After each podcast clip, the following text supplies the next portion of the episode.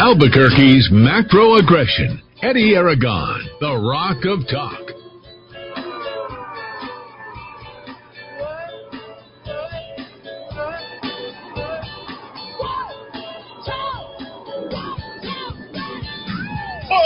Monday afternoon. I'm Eddy Aragon, the Rock of Talk on AM 1600, KIVA, ABQ.FM, rockoftalk.com, 550, 50, 500 to kick off this first full week in December. Roku TV, Amazon Fire TV, Apple TV. Trust me, you want to go ahead and tune in today at rockoftalk.tv. Don't forget you can podcast us on Stitcher, SoundCloud, and Spotify.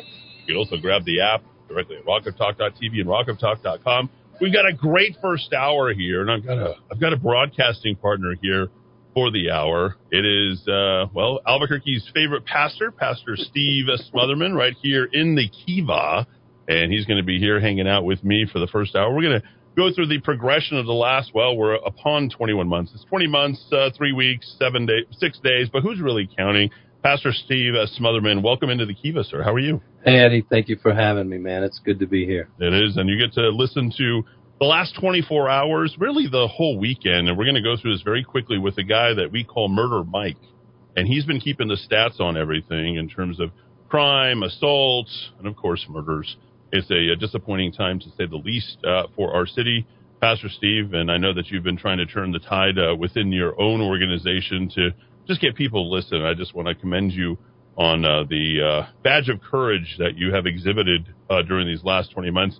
Not just you, but also inspiring your followers uh, to do so. And it's been tremendous. Let's check in with Murder Mike and just a little something that we do usually about 5:30, but we've got a big program today because we're going to be with newly minted, elected, re-elected uh, Dan Lewis there in uh, District 5, who's going to be hailing from the west side. He'll be coming in during the 5 o'clock hour, as well as Lori Robertson, uh, District 7 uh, candidate. So she's going to be jumping in. We got Murder Mike joining us live right here in the Kiva. Murder Mike, how's it going? Oh, boy, Eddy, I'm telling you. Uh, I can't believe what has happened over the weekend and what has been going on today. The scanners have been literally on fire.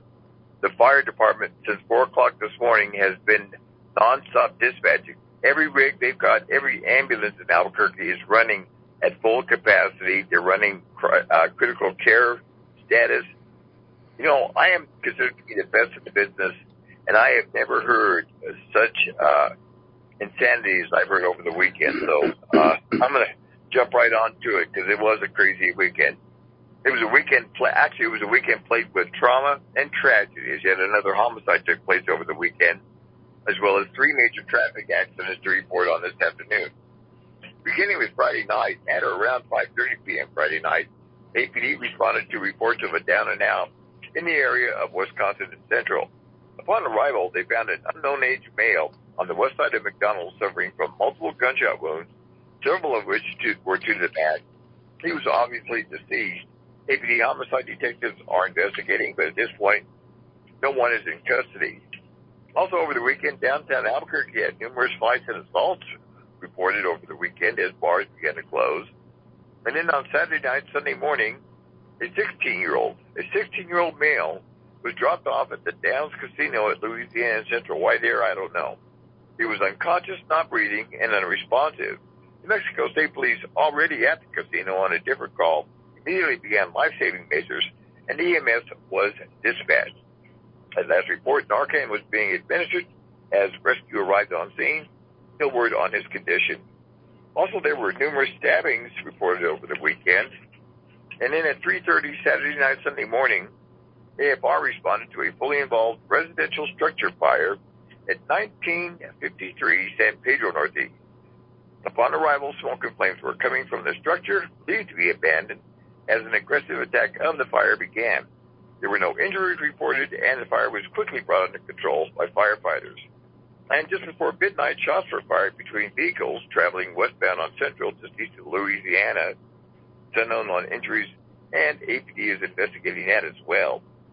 And then moving to traffic news this afternoon, this is the bad one. Yeah, this was uh, last night. Uh, I have to say was probably the most perilous uh, night that we've had in Albert. It all happened within two to three hours uh, of each other, Murder Mike. I mean, I give you a call. I'm like, what the heck's going on Paseo? What the heck's going on westbound I-25? Uh, we had all these things that took place in a very short time frame, uh, about three hours with many fatalities.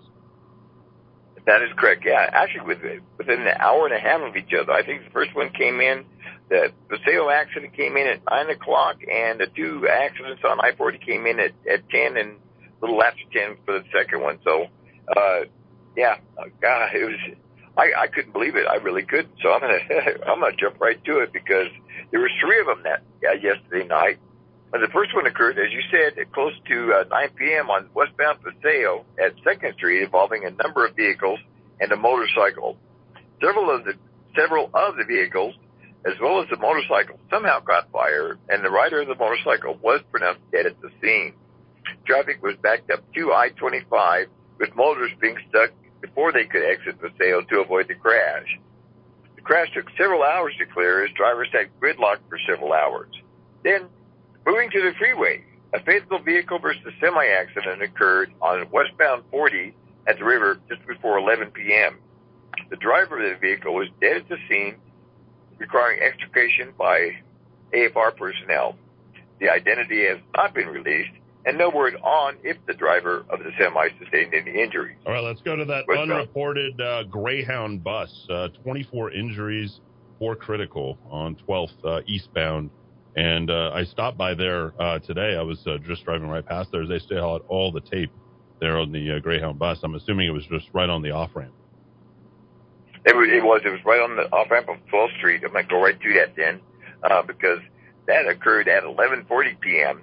when a Greyhound bus traveling eastbound on I-40 crashed at the 12th Street off ramp, striking a light pole. Witnesses told police a fight broke out aboard the bus between two individuals one of the suspects intentionally grabbed the steering wheel of the bus, wow. turning it sharply, causing the bus to leave the road and striking the light pole.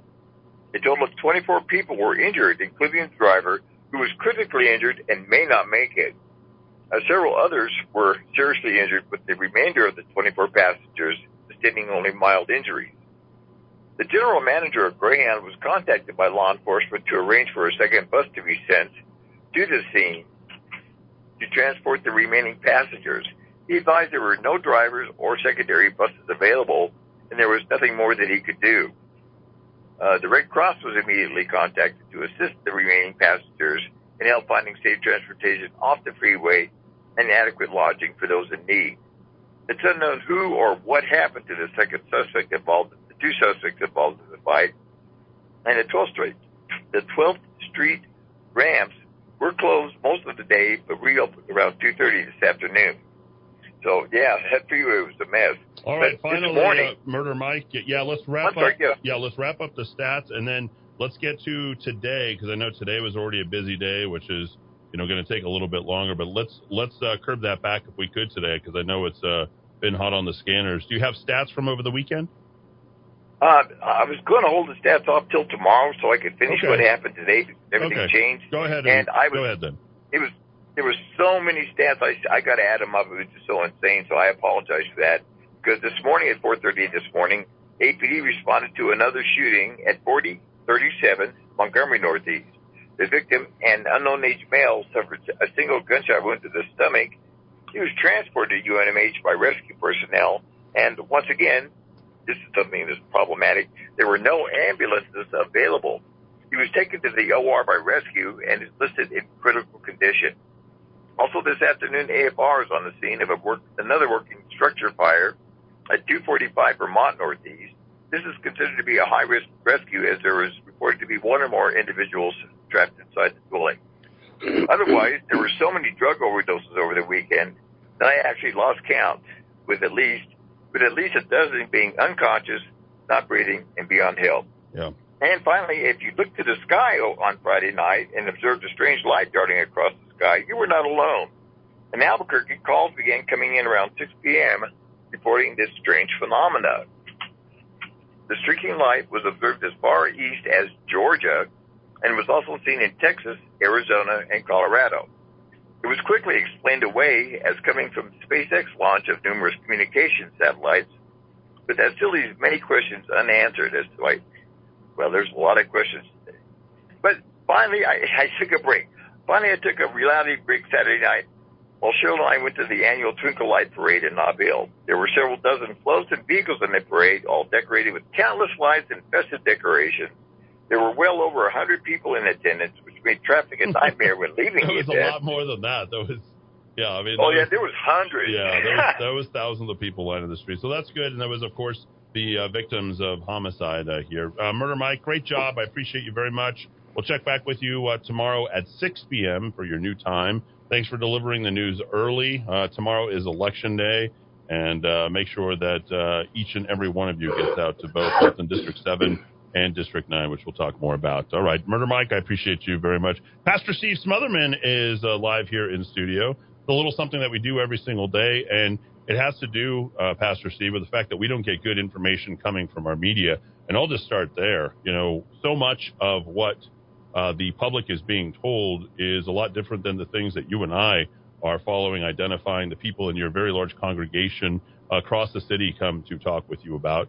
And uh, you know, it's not uh, sunshine, happiness, and uh, and uh, a, a booming economy with no murders like uh, many of the people who are leading the city would like us to believe. Well, and that's correct. And one of the things that's hard for us to get out because we don't basically own the media or the social media is the truth or the other side. And so the left, the liberals, uh, these folks have tried to silence any kind of discussion or argument or debate and say, well, listen, you say this, but there's another whole story here. And, and it's terrible. It's terrible what's happening in our city. It's terrible what's happening to the police. It's terrible what's happening to our economy. I mean, this governor killed our economy. She destroyed it. and Now she's trying to act like she didn't. And, and it's just terrible.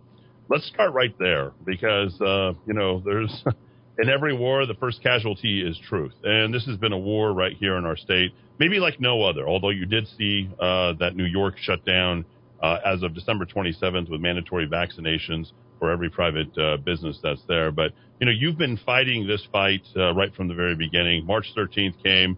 I believe you took of all of one week hiatus in, in doing that. And uh, now here we are. You've taken the fight to her several times, uh, like no other. And uh, we, of course, acknowledge just how you were, how hard you were fighting, despite some of the criticisms you were receiving from other pastors here, which I thought was surprising. Because if we can keep one church open, we can keep them all open. Uh, but now we've, you know, this casualty of truth has died in in terms of what you're doing is wrong. The IRS, and this is, uh, they're going to come after you and uh, you've been standing on your two feet this entire time. Start to take us through the progression from March during that time, how you reacted, and then when you realized that this wasn't a pandemic, this wasn't about you know two weeks to slow the spread, that this became something quite political. Well, you know, I told my team that was around me on March 12th when all this started coming out.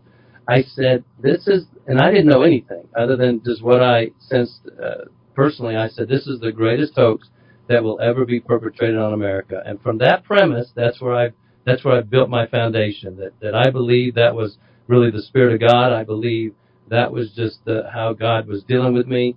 And so, you know, then they said they'll close down for a few weeks. We didn't close down the first week.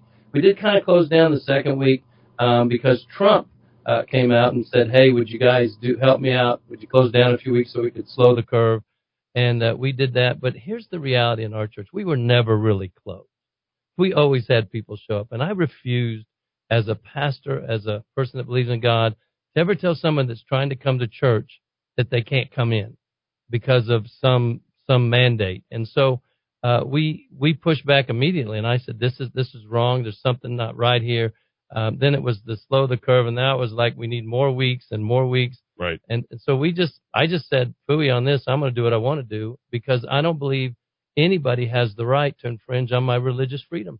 Well, and your congregation, when they needed you most, was this time of crisis. People were being made uh, shut down March the 27th fully. Uh, restaurants were shutting down. We've had about a 40% or 52%, depending upon the metric that people are using for the number of businesses that were shut down. And people didn't know what to make make of uh, what was happening. And this is when they needed to turn to God. And uh, that's why you kept your do- doors open. And I think why you have seen your congregation uh, continue to blossom. Well, and that's true. I mean, I mean, you know, leadership is not built when it's easy. Leadership is really built through adversity. What are you going to do as a leader when there's adversity? And and and sadly to say, a lot of the counter my counterparts, that my peers, if you would, they closed their doors. They submitted to the government. They submitted to the fear mongering. And I just chose not to. And there were some other pastors that stood, though. Don't get me wrong. There were Yeah. some other ones that stood, but the ones that would be more known, they they were so weak. And and it's it's such a uh, to me it was it was so discouraging to see that when you're called on to lead in the midst of adversity, you falter. And I, I really do believe the church faltered as a whole, not just in New Mexico, but across the country. Uh, but there were some strong churches. My brother, you know, he he's in Roswell. He was fighting hard, and he's very articulate. And I just said, listen, nobody is going to tell us how to serve God. That's the bottom line. You're not going to do it. Not today, not tomorrow, not the next day. in the last three months of Jesus' life, as you saw him, you know, really kind of, um, you know, grow and then really take the fight and I think fight back against the government. You had Herod and, you know, he was very, very unpopular, but nonetheless, people feared him, sort of similar here. And Jesus took the fight directly to him and he didn't care what it cost him. Uh, we're now at this point here in the state of New Mexico, and this has been more, I think, more distinctly, the city of Albuquerque, where we have an opportunity to sort of turn the tide. And I think a lot of that leadership has come by what you've done, maybe a little bit of what I've done, and some other people in the community who've chosen to not do what the government tells them to do all the time because this is by force. They're scaring us with misinformation. 3,792 new cases, 12 new deaths. Believe the stats. This is real. And I got to tell you, like, I'm not buying it either. And here we go into this another uh, downturn. And how do you prepare for year three of the COVID 19 uh, breakdown? And how much longer can we carry this fight? Don't, shouldn't we be able to go ahead and reach that tipping point, Pastor Steve, so that way we don't have to continue to, you know, feel this defeatist victimization that we're getting from our government? Well, I mean, first of all, you have been fighting, so I'm very, very grateful, Eddy. You and a few others. Really, it's just been a handful when you look at the totality of it. It's just been a few of us, and and we all fight together. We all fight differently. We all, but we're fighting the same foe, the same enemy. Yes. And and unfortunately, our governor is our enemy, and people need to realize that. I don't care what side of the aisle you sit on. She is the enemy of freedom. She is the enemy of religious freedom. She's the enemy of of prosperity. She is the enemy, and and and and she lies. She just constantly is so bad to me. But the misinformation, the fear mongering. So you notice they don't talk about science anymore Right. they, because they they found that if we can cause people to fear, we can control them. Right. And so the way we combat that is that listen, God did not give us a spirit of fear, but of power and love and a sound mind. He never once said, "Oh, you know, I didn't realize this so-called pandemic was coming, and so now you need to be afraid." And so I just don't understand how people, whether they're Christians or not, how they can believe a government that we know is is so unhealthy. I don't care whether you're the Republican or Democrat. Right. The Yeah. Republican Party to me is I just agree. is is I don't even I don't even listen to them because they they don't help anybody. They don't stand for anything. And um and so you know that we know that, that there's so much misinformation. So why people listen to the media and listen to the government and think they're telling us the truth is beyond me. I just don't get it. I I don't understand it. But here's what I do know. I'm going to fight and I'm going to keep fighting. We're coming into year three, 20, 20 something months of, of let's, you know, lower the curve Yep. to let's control you. And, and I'm just not going to let them control me. And I, and I'm believing that people in New Mexico will rise up. We're, we're, you know, I was talking to Mat Staver, Liberty Counsel. We were texting back and forth the other day, and he said, you're one of the most oppressed states in all of America. Uh, absolutely. Yeah. And, and and why don't people realize that? When I go out to Texas or Oklahoma or Kansas, you wouldn't even know there's a pandemic. Exactly. And you come back to New Mexico and it's just so oppressive with fear and, and, and lies and deceit. And I say this a lot now from the pulpit. It's so ironic to me that I've learned that the oppressed always keep voting in their oppressors. That's what they're doing. And what's driving that? It's the fear. It's the fear. It's the fear and the victim mindset and the thought that someone's going to help me. Someone's going to do something for me. And that's not the way it's supposed to be. You get out and do something for yourself. Go back to work. I did a whole message on go back to work. if you're waiting, uh, if you're just saying, well, I'm getting more money on this stimulus money, that's not real money. And Right. God can't bless that. Be, why can't God Wow. bless that? Because you didn't work for it. Right. You, you, I worked for it, so Yeah. you can have it. And and that's what the government's doing, controlling your finances, controlling and say, hey, if you if you love us, if you believe in us, we'll give you more money, and then believe the fear mongering. And I, I the propaganda of fear, uh, Eddy, is just so unconscionable. And I, I I, I'm not. I don't even claim to be a smart guy, but I'm smart enough to realize that why would we ever buy into that? Yeah. I think I feel your confidence in this battle. I think with every day that you fight, uh, your resolve is strengthening because you see that every reveal, every level of perception, the reveal coming that, hey, we're not using ivermectin, we're not using hydroxychloroquine, we're not using all of these things that other states are using. Uh, we did the PCR test. We got massive number of people who are deciding to go ahead and, and take the PCR. We have, I don't know how many tests you get so you can create 3,700. Uh, we're creating our own fear and you're realizing, oh my gosh, the truth is revealed with every single day that's coming out. I think our, your resolve is strengthening with every day, and you see that with just the news that, that popped up today. Uh, Jacob Candelaria, uh, a man whose wedding uh, was presided over by none other than Michelle Lujan Grisham, literally resigned uh, the Democrat Party today, uh, less than an hour ago, and did, did decline to state. I think they feel the pressure, and I think there's a lot of Democrats and liberals who are deciding to leave because they see what you're pointing out in your sermons and uh, you know the people who are coming to your church. Well, how unhealthy does our state have to be? This is where we live. This is where our family lives. This is where we're raising our kids and our Yeah. grandkids.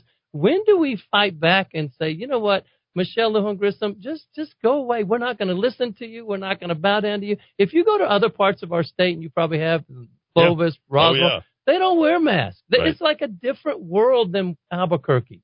And and the arrogance of people today that think they can come up and ask you if you're vaccinated or you know why don't you have Yeah. a mask on? I always think how arrogant do you think you are to talk to us? Well, You don't have that right, that freedom.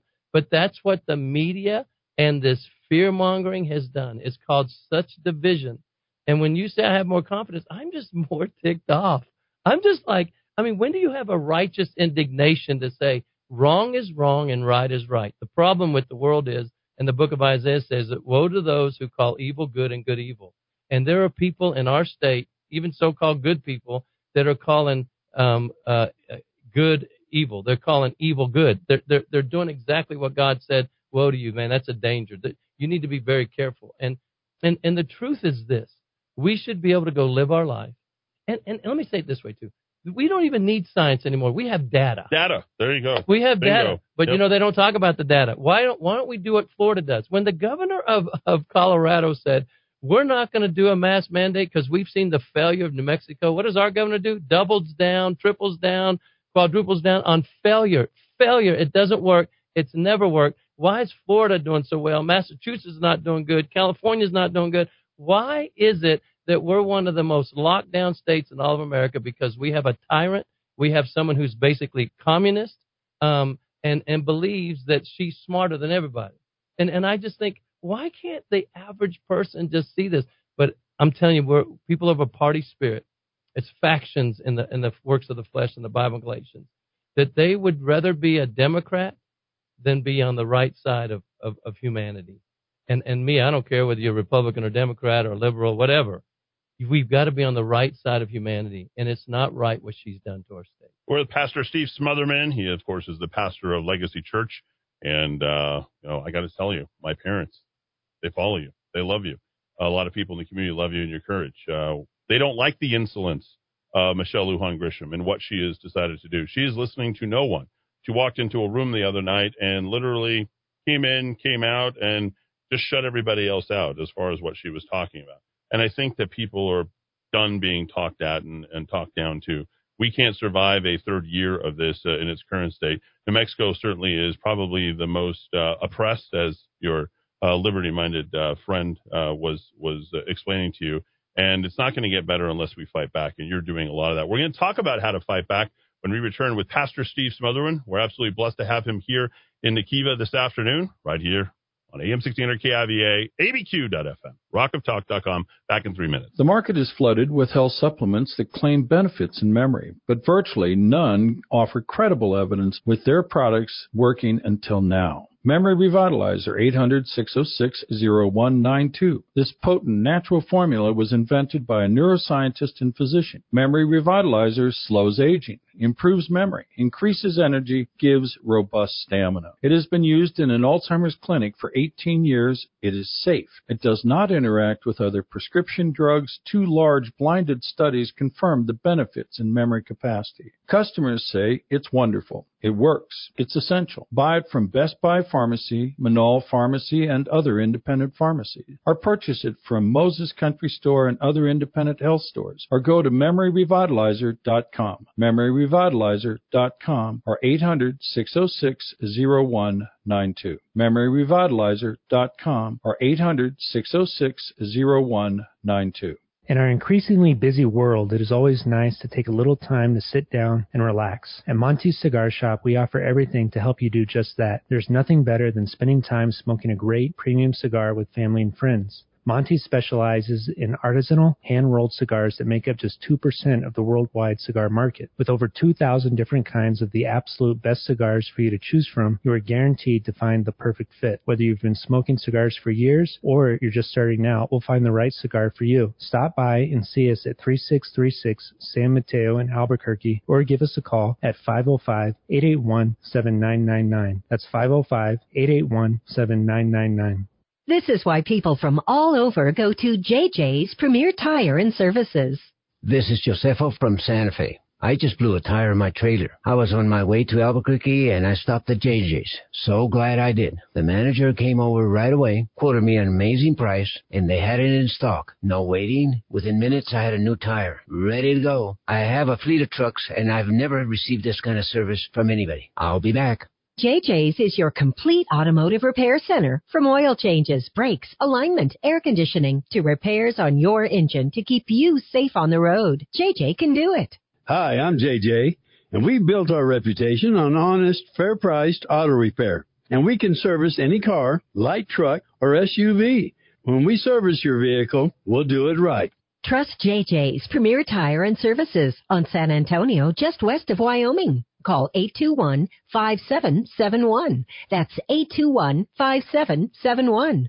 Amazing Grace Personal Care Services is companion care at a reasonable rate, including mobile assistance, meal preparation, household services, cognitive assistance, and support services, and more. 505-796-4900. That's 505-796-4900. Pet Food Gone Wild in Rio Rancho, pampering your pets with a full self-serve dog wash. Pet Food Gone Wild, two stations for one to three dogs at a time. Cats too.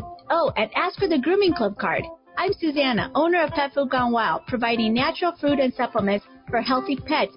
Pet Food Gone Wild rewards card makes every visit easy. Pet Food Gone Wild. Tap to call at pets.theplaceilike.com. You and your pets will love this month's offer at pets.theplaceilike.com.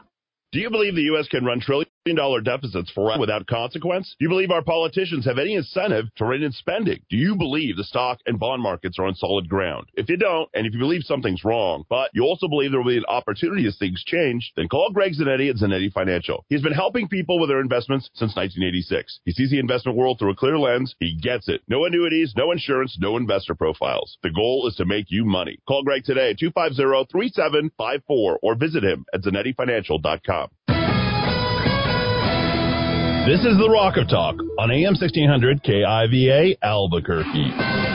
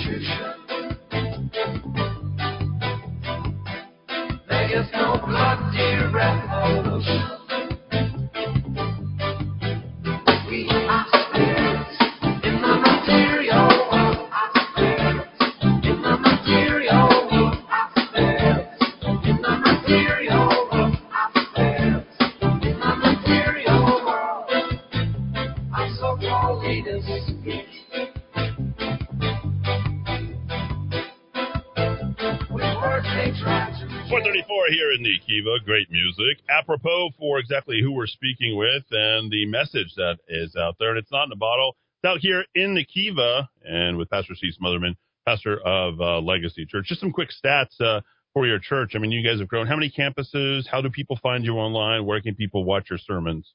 Um, we we have six campuses, um, including Clovis and Portales. We have um, you can get us on legacychurch.com. You can go to our website.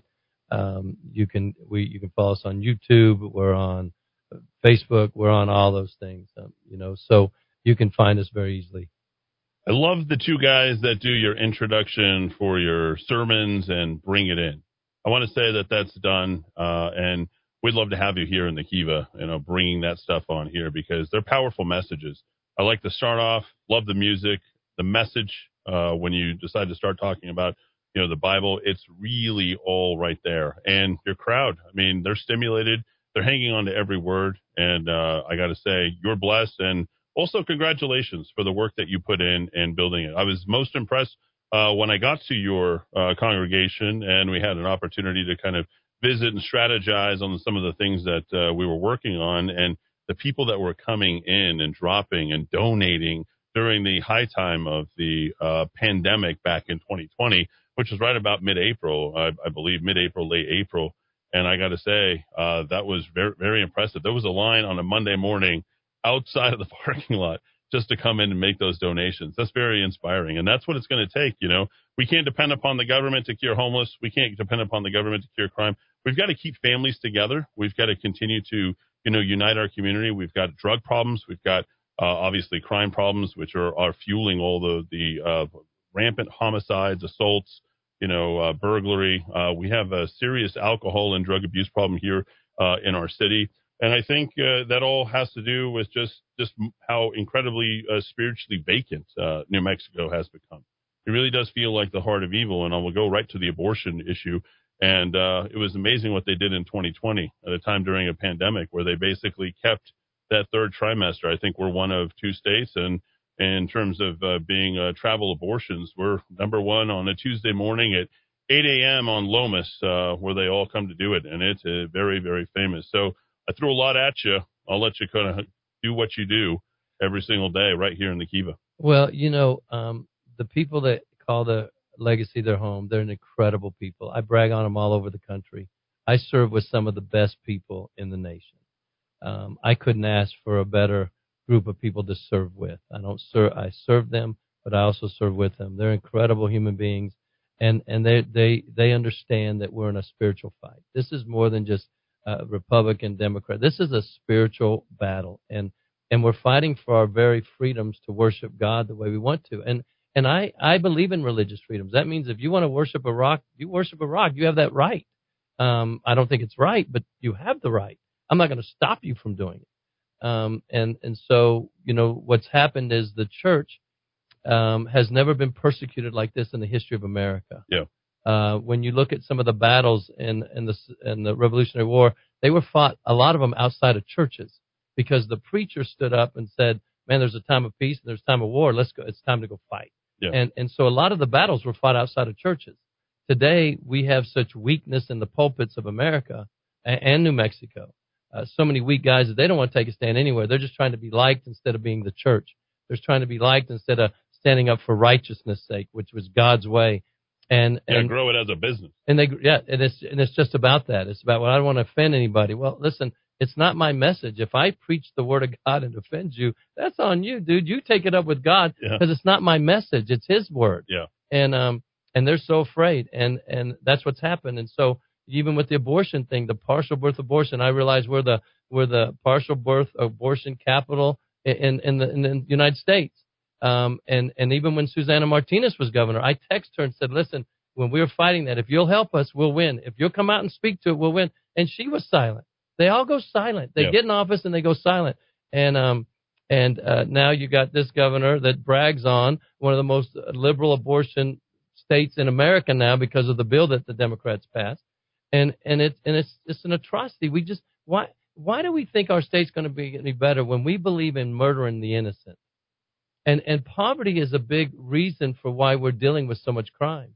She has bankrupted our state. She, we're, we're the economy is so awful. People don't want to go to work, um, and and then they've made so many uh, you know, the government has become our HR departments, which I'm like, Yeah. you know, you've never even had a business. Why do you even have a say? And just for a point of clarity and to put it out there, who and who who can who can't go to work, which businesses can operate, which can uh, uh, can't operate, and then of course what you saw in New York City just this morning, if you're a private business mandating vaccinations, or it was struck down uh, because OSHA isn't forcing it anymore. But if you're more than 100 employees, a mandated vaccine, and we've seen that knock down the legacy of Donald Trump, which is to push back against that. Well, and that's true. And so, you know, who are they to tell me? I, I wasn't going to listen to him anyway. I don't really care. um, and I'll be honest with you, I don't care. I don't. Yeah, I just good. like you're not going to tell me what to do. And if that means there's repercussions, then so be it. Let's go fight. I have I have challenged the governor, and I know this seems silly, but I have challenged her to a debate anywhere, anytime. I, and I even told her, I said, listen, publicly, I said, listen, you can stack the room with all your people. I'll come in by myself Mhm. and still debate you Yeah. uh, because she's so bad. She's so awful. She talks to us like we're some little kids. She scolds people, and it's like, who do you think you are? You're an elected official. You're supposed to serve us, and so we we have all these mandates are made, and then I ask myself, why? Why? We've never pushed anything like this before. And so, you know, I was talking to one of my doctors, and I said, okay, tell me if I take the vaccine that I won't get sick. I can't tell you that. Tell me if I take the vaccine I won't end up in the hospital. I can't tell you that. I said, why would I take it? I have a 99.8% chance of getting COVID and surviving. In fact, I had the Wuhan bioweapon. I had it for 18 days. I mean, I was down for 18 days and I did the ivermectin, hydroxychloroquine, a couple Z-Paks. I did breathing treatments. And you know what? I'm feeling great today. Um, and so I told my wife, you're never taking me to the hospital. Don't ever do. I don't care if I'm dying on the floor because if I wake up there, I'm leaving. Yeah, and they'll Because- bench you. Because yeah, because they all they they, they give you the worst things instead of the Remdesivir, protocol. Bench yeah. you, and you're you're toast. I just had a, a friend uh, pass away. I got to tell you, I'm going to go back. I'm going to isolate that. You know, the Wuhan bioweapon. That's Uh, what you know, that's what I call it from the podcast. I think that is awesome. Thank you for calling it what it is. It is man made, it is developed, and it's not a vaccine. It's an mRNA gene therapy. And now we're adding booster shots to poor people who can't tolerate uh, the impact of that. And in fact, what's being suggested uh, to the people who have already had COVID, or yeah, wait at least 60 days if you've already had COVID, then you can take the Wuhan bioweapon. And at that point, we know that your antibodies won't destroy our vaccine, which we want in your body. Uh, I want to go back because I don't want to get too carried away with with the Wuhan. Although I love, I got to say, I'm totally worked up and jazzed about the way that you phrased that. And uh, folks, we're speaking with Pastor Steve Smotherman, uh, Legacy Church, and uh, glad to have him here in the Kiva. But I threw a lot of other things at you. You're solving the homeless problem. You're solving the people in needs problem with Roadrunner Food Bank or wherever you're you're deciding to go ahead and and send that stuff out. We talked about crime and oh, excuse me, talked about homelessness. We've gone from 2,000 to 5,000 in terms of the number of people who are homeless. We've got uh, 20 million dollars that's that's given to people. I'm sure you don't receive very much, if anything, from the city of Albuquerque. You got the city of Albuquerque competing uh, with these nonprofit organizations their ability to sell it. But we also have incongruence with the homelessness crime that goes up. The murders in home in hotels where these people are being uh, put up. You know, uh, again, that spiritual bankruptcy. How much uh, and how often do you see this these types of items where people are coming in and saying, you know what, I'm sorry, I'm at my wits end, I can't survive anymore. Uh, Pastor Steve, Legacy Church, people in the congregation, your groups, how can you help us solve these problems in the community? Because the city of Albuquerque isn't, the mayor isn't, nobody is right now. Tell me how your your Legacy Church is is helping that. Well, we have a place called Steelbridge. It's one of the things we have, and and it's a place where we get people off the streets. If they're drug addicts, we get them cleaned up. We take them, send them to a place, and they get detoxed. And Okay. we give them a place to live for a year, um, if they want to, and it's a discipleship thing. But they get clean, they get they get healthy. Then we help them get. We want them to get jobs. We want them to be productive citizens in our state. Yeah. Um, that's one way we do it. The other way is we we we we feed so many people, right? So and and then and then information. You, you know, people. Uh, the the reason that we are such so bad in New Mexico is all about leadership. We know that. Yeah. So as a church, we help so many different groups. We don't we don't have to do everything. We're helping the veterans uh, organization get um, vets off the street. You know, get them get them to get their VA benefits so they can get healthy again and you know get over the whatever they're dealing with, it, whether it's PTSD or whatever. So we help so many groups. We give money to all these groups that are out there working to solve the problem. And then what does the mayor and them do? They come in and they make it a haven for it. And they, they, they don't, they don't, they don't help people. They just keep enabling them. And so we're trying to say there's another way. And if you want help, we'll help you. If you don't want help, then, you know, that's on you. And so Legacy Church and the people of Legacy, we help so many places do what they do well. And, and that's one way we help. We're just trying to get people off the street. We're trying to get crime down. Um, you know, the, the spiritual bankruptcy in New Mexico, we're spiritual bankrupt because people that say they believe in God, I always ask when they say believe in God, I said, what God do you believe in? Well, you know God. No, I don't. What God do you believe in? And almost nobody has ever looked at me and said, I believe in the God of the Bible. They believe in the God of their make believe or whatever they made up. And, and that's why we're, we're, we're in such poverty because we've rejected Christ. We've rejected Yes. the church. Right. We've rejected God. Yes. And every place that has done that is in poverty. Yeah. And, and, and so, you know, you, you go to these other red states that, you know, more favorable to the church and more Right. favorable to the things of God. And, and, and they're prospering. Why can't New Mexico prosper? Because of pathetic, ungodly leadership. And if I could say this to Eddy, Yes, the, you the, can. the Christians, the so-called Christians that bother me as much as anybody are the Christians who say politics is not my thing, so I don't vote. Yeah. Well, a no vote is a vote for ungodliness. Yes. A no vote is an- another vote for Michelle Lujan Grisham.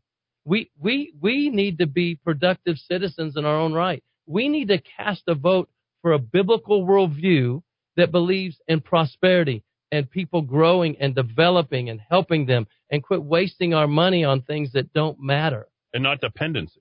and not dependency because we're supposed to be dependent on God. What the government has done in this last 20 something months is try to get people more dependent on them because even even the environmentalist people, the climate change people, we've got to realize it's their religion. Yes. And and they don't come out and say it, but they want us to believe in that and not God because you can't believe in God and climate change. Because the Bible clearly states God said in Genesis, be fruitful and multiply. He told Adam and Eve, be fruitful and multiply. He's never stopped saying that. And once God says something, it's it's eternal. It, it, it's it's His word will never be taken back. You know, His word will never fail. So He tells us to be fruitful and multiply. He didn't say, oh, by the way, when you get to seven billion, stop. And so all these people that says we're ruining our climate, we're you know our carbon footprint is terrible. We gotta we gotta depopulate the earth, which is the Bill Gates Yeah, and all these liberals correct, that are yep. doing. Here- and I here- think that's part of the shot. and that's part of the shot. So here's the problem: God never said it. So if we had 10 billion people on the earth, it's not. A, it, it's still not enough. God didn't say, "Oh, you know what? I forgot to make the earth big enough for being fruitful and multiply." I didn't realize these people would like to, you know, be that uh, productive when it comes to, you know, making babies. Um, so so we we we live in a world that's so full of what sounds good, but is so unhealthy. I think uh, when I hear you talk, and I hear the people that are here listening in the in the Kiva today, I feel like I have hope. And you identified a class of people who don't politically participate, and the reason why they are allowed to succeed, the climate changers, uh, the zero population growth. The people say, "Oh, well, I'm just fine with Albuquerque the way it is. We don't need to grow." As you know, I was really, I really, you know, we came here, make babies, make wine, and worship at churches. You know, we've got a. This was the first Easter in you know 300 and I don't know 50 years of, uh, that we didn't celebrate last year, uh, and that was you know for an entire state that's built upon that. The second oldest city in Santa Fe, Saint Faith. You know, I, it just you know boggles the mind. But I look at this and I say, okay, here's an opportunity. Tomorrow is Tuesday, December the seventh, and we have got a candidate in Lori Robertson, who is every bit the type of person that we want to represent us at City Council. And right now, it looks like it's going to be four to four, with the tipping point being Lori Robertson. You decided to get involved, and I'll say get involved because we do get involved. We care about this. And you're doing something, you're putting your money where your mouth is. And it says, can churches endorse political candidates? Tax laws say no. John Cardinal, they're literally, the world is coming at you. The world's coming at me. The, the world doesn't want good people who follow Jesus Christ to go ahead and take over. They want the dark, deep secrets. It's why they didn't see Zorwins, why they didn't. People can actually, tomorrow, if they show up in District 7, and we're going to have Dan Lewis, he got District 5 back, and uh, we're going to get District 9 back with Renee Grout. If we get District 7, we hold the uh, Tim Keller's feet to the fire and the largest population in the entire state of New Mexico, which could help swing things for 2022. Exactly, and that's what I that you know when the media came after me, it's so funny. They don't come after the governor when she does all the crazy stuff. You know, she she has parties while we're standing in bread lines. Right. Um, they they don't really they don't deal with her, and because they're so corrupt, and I I say it all the time, they're corrupt. But let me introduce Lori Robertson in our church, and all of a sudden, oh no, the sky's falling. The guy is so terrible, and I just laugh at him like, do you really think I care what you say? It doesn't bother me. Then they get these these these candy leg attorneys on there that don't know 501c3 law and say, yeah, I think he may have violated. I think the IRS. Then you get Lori Robertson's opponent who says, I think the Attorney General of New Mexico should look at it. It's not even a state issue. It's a federal issue. Right. What would you have to say? I mean, what, there's nothing to say. And then the IRS is going to come get us. Here's what people need to realize. The IRS has never, ever, ever taken away a church tax exemption. And if they're going to do to, if they're going to do it, let's talk about Kamala Harris, who who who sent a video to what 500 churches in Virginia or West Virginia, whenever that election was for the governor, and tried to get those people. They played it and tried to get those people to vote for the liberal, and they lost. Well, why don't we talk about that? So so Lori Robertson, I believe, can will will help us and help you know not only hold uh, uh, Keller's feet to the fire, but stop his liberal agenda. And we need her. We need people like this. But if we don't go out and vote, then it doesn't matter. You saw me debate Tim Keller and Manny Gonzales, two Democrats against uh, one Republican. I think uh, we represented our message right, and I think in going to this, I think this carries over. Uh, I was very fortunate to get uh, my highest percentage in Dan Lewis. Dan Lewis took it. I think a lot of people, if they were to vote today for a new mayor, and that was going to be tomorrow, I think that's where I had a chance to, to go ahead and, and possibly punch through. I got in through the very uh, latest, but you know, we've got to get those people. I was talking to somebody earlier today, and I'm like, you're a great candidate.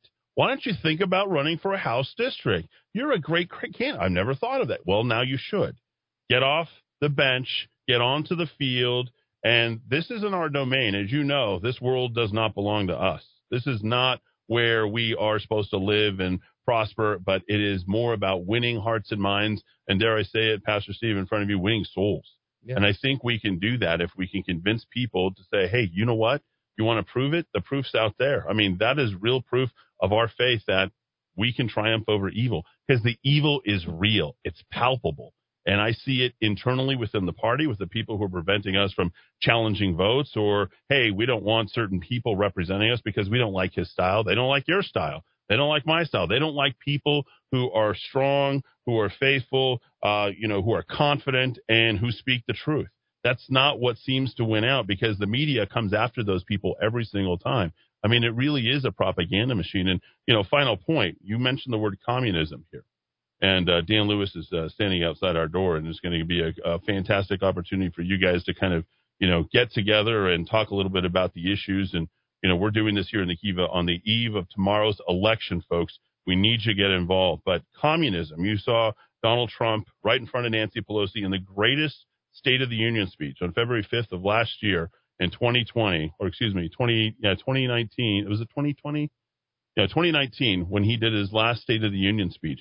And Nancy Pelosi ripped his speech. And he says, socialism will not ever exist here in the United States. Now, that wasn't a quote for quote. Rush Limbaugh was there at the presidential uh, uh, medals there. He dies a year later, a year and uh, roughly 12 days. And we look at this and we say to ourselves, we're letting it happen because we're not getting involved in participating. And when they ushered in communism in the Soviet Union, you know how it started? A small little thing happened in about 1903, 1904. They took over the papers, they took over the media, they made people think this stuff, and they played it up. And lo and behold, nearly 20 years later, if they established communism. The same thing is going to be happening here in the United States unless we stand up for here. And New Mexico, I think you would agree, based upon what you're saying, being the most oppressed place, is ground zero for all this, Pastor Steve. Oh, and exactly, and and and the only hope is the church, because when we Wow. really believe the Word of God, uh, we will stand up for righteousness. We, we we will fight. One of the first things communism did was what? Get the Bible out of there. It was illegal to to to Uh, put bring Bibles to communist Russia. It was illegal for people to bring Bibles into Cuba, but they smuggled them in anyway. I had friends that said, "Man, if I get caught, I'm going to prison in Cuba." What? Why did they take away the Bible? Because once they know you truly believe, they can't cause you to fear. So all these so-called Wow. Christians, and I, I, I call them so-called, that are always afraid. Well, I should be afraid of this. Why should you be afraid? Because they told you to be afraid. When did God tell you to be afraid? I don't know if anybody ever asked you to repeat something, but I'm going to ask you as my guest in one favor. Repeat that again. Once they once they you, they know you believe, they can't cause you to. to fear. Once you, once the communists were smart enough to know, uh, if you go back and look, once someone became a true believer, they couldn't create fear in them any longer. Because if they died, they went to heaven. If I die, I go to heaven. I have not been afraid of this one day. Not one day. Not Yeah, one me day. Not one day through this whole thing. As much as the propaganda and the media push it, and all they kept telling us what, be afraid, be afraid. What they start out with, we're going to keep you safe. I told, I said this publicly. Michelle Lujan Grisham couldn't keep me safe walking across a street, a school bus stop. How is she going to keep you safe? She didn't keep anybody safe. She destroyed lives. And if you truly believe in the God of the Bible, the Father of our Lord Jesus Christ, you truly believe, you're not going to be afraid of any of this because the worst thing that was going to happen to me when I got the Wuhan bioweapon was was die and go to heaven. And and if that's what God wanted, then you know it's appointed unto man wants to die. At least I know where I'm going. The problem that most people is they say they believe in God, but they never act on the word, and so they get afraid, and they're just like the world. The world is lost; they should be afraid. When they die, they're going to hell. If you're not willing to spill blood for what it is that you believe in, then you don't believe in it. Is that fair? Uh, That is fair. That is that is really fair. That's the truth. That's the reality that we we. So I truly believe in the God of the Bible, and I believe the Bible. Am I perfect? No. Do I make mistakes? Absolutely. Am I a human being? Yes. Do I have I done things I shouldn't have done? Absolutely.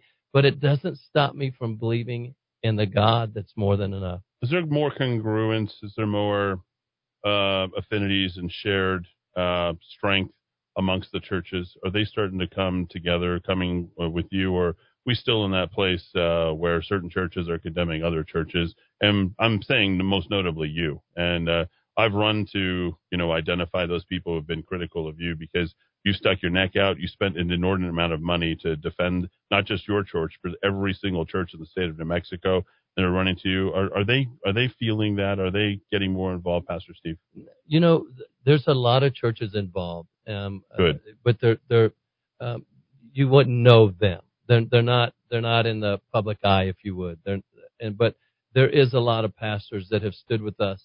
I talked to one uh, Calvary pastor out of Belen and, and the Los Lunas area, uh, and and and man, they said we've been following you the whole time. So we there is a group beautiful. of people that fight. It's the some of the bigger churches that people know of that are the weakest.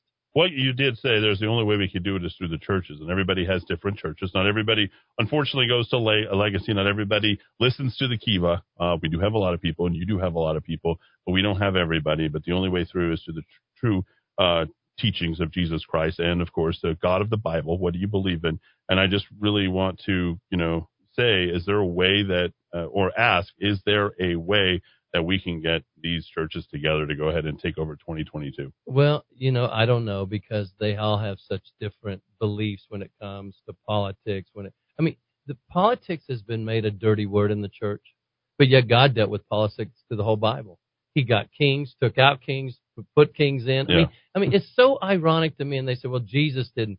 Jesus went against everything. Everything, And, yeah. and, and so did Paul. I mean, Paul took on the, the main politicians of the day. And he was a bad dude. Yeah, he- called the Paul and he was like, "Hey, I'm ready to party. Who's Yeah. next?" I mean, I got to say that's the one I identify with the most. You know, Well, Paul Paul was a tough dude. You probably have a similar personality as he does. he he didn't mince words. He just was rugged, and and he but he believed in the God Yeah. of of more than enough. And and if we truly believe in God, we've got to believe that God, by His providence, created America. He took people from Yeah. all over the world and said, "I'm going to make one nation under God." What has the media done and the government? They try to divide us. Yeah.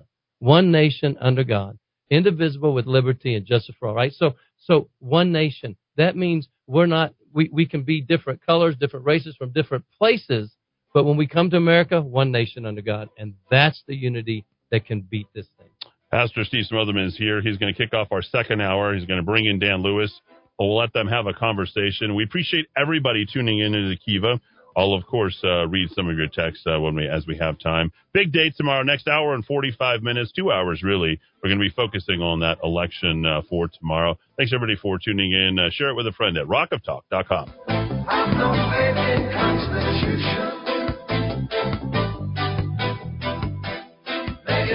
I've no revolution.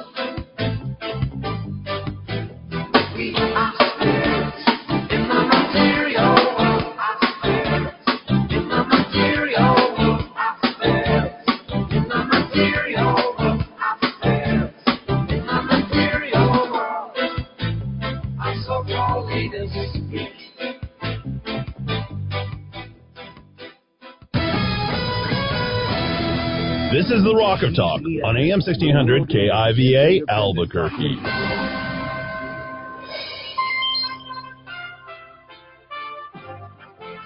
USA Radio News with Tim Berg.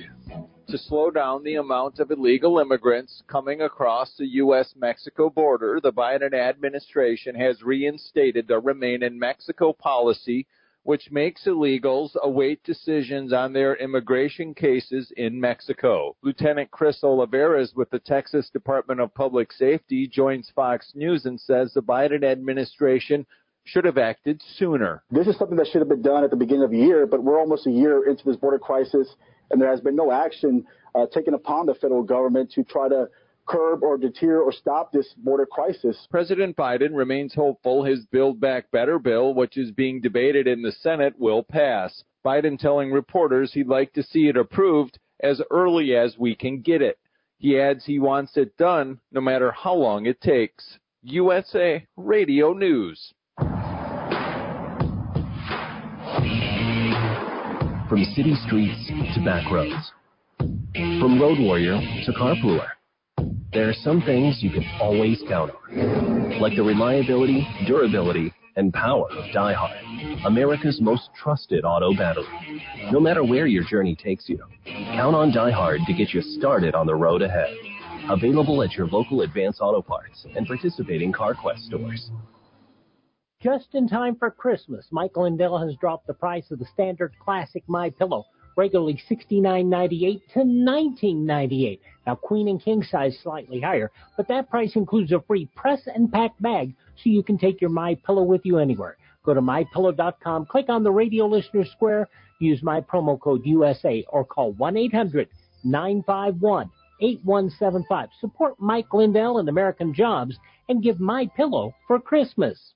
All travelers two and older flying into the United States must show proof of a negative coronavirus test one day before travel. The rule takes effect Monday. The previous rule required a test three days before travel.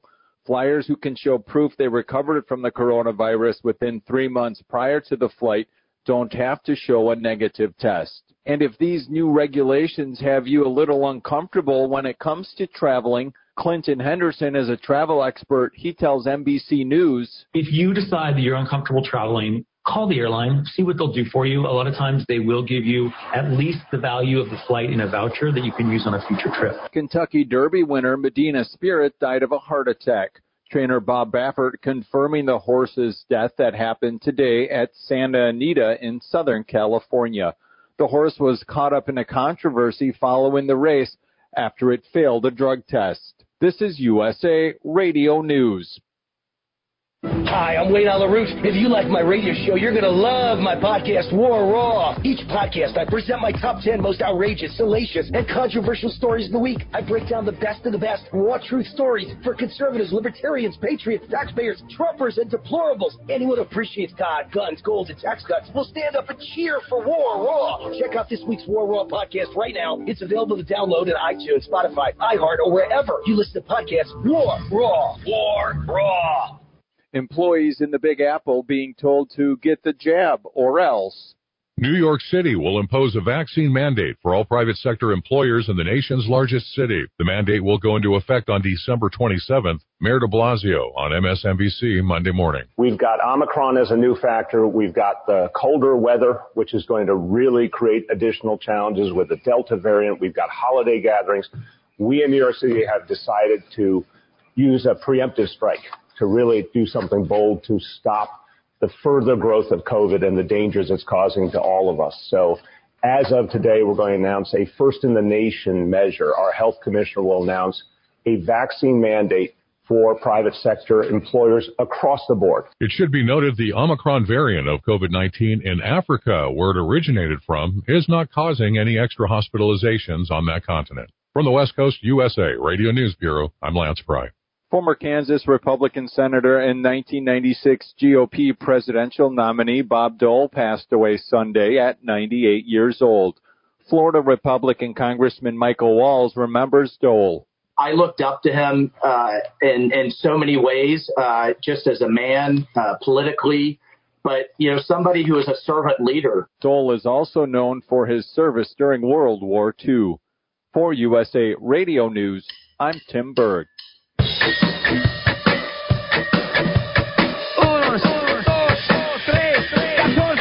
Albuquerque's macro aggression. Eddy Aragon, the Rock of talk. I am Eddy Aragon, the Rock of Talk on AM 1600 KIVA, BQ.FM, rockoftalk.com, 550 5500.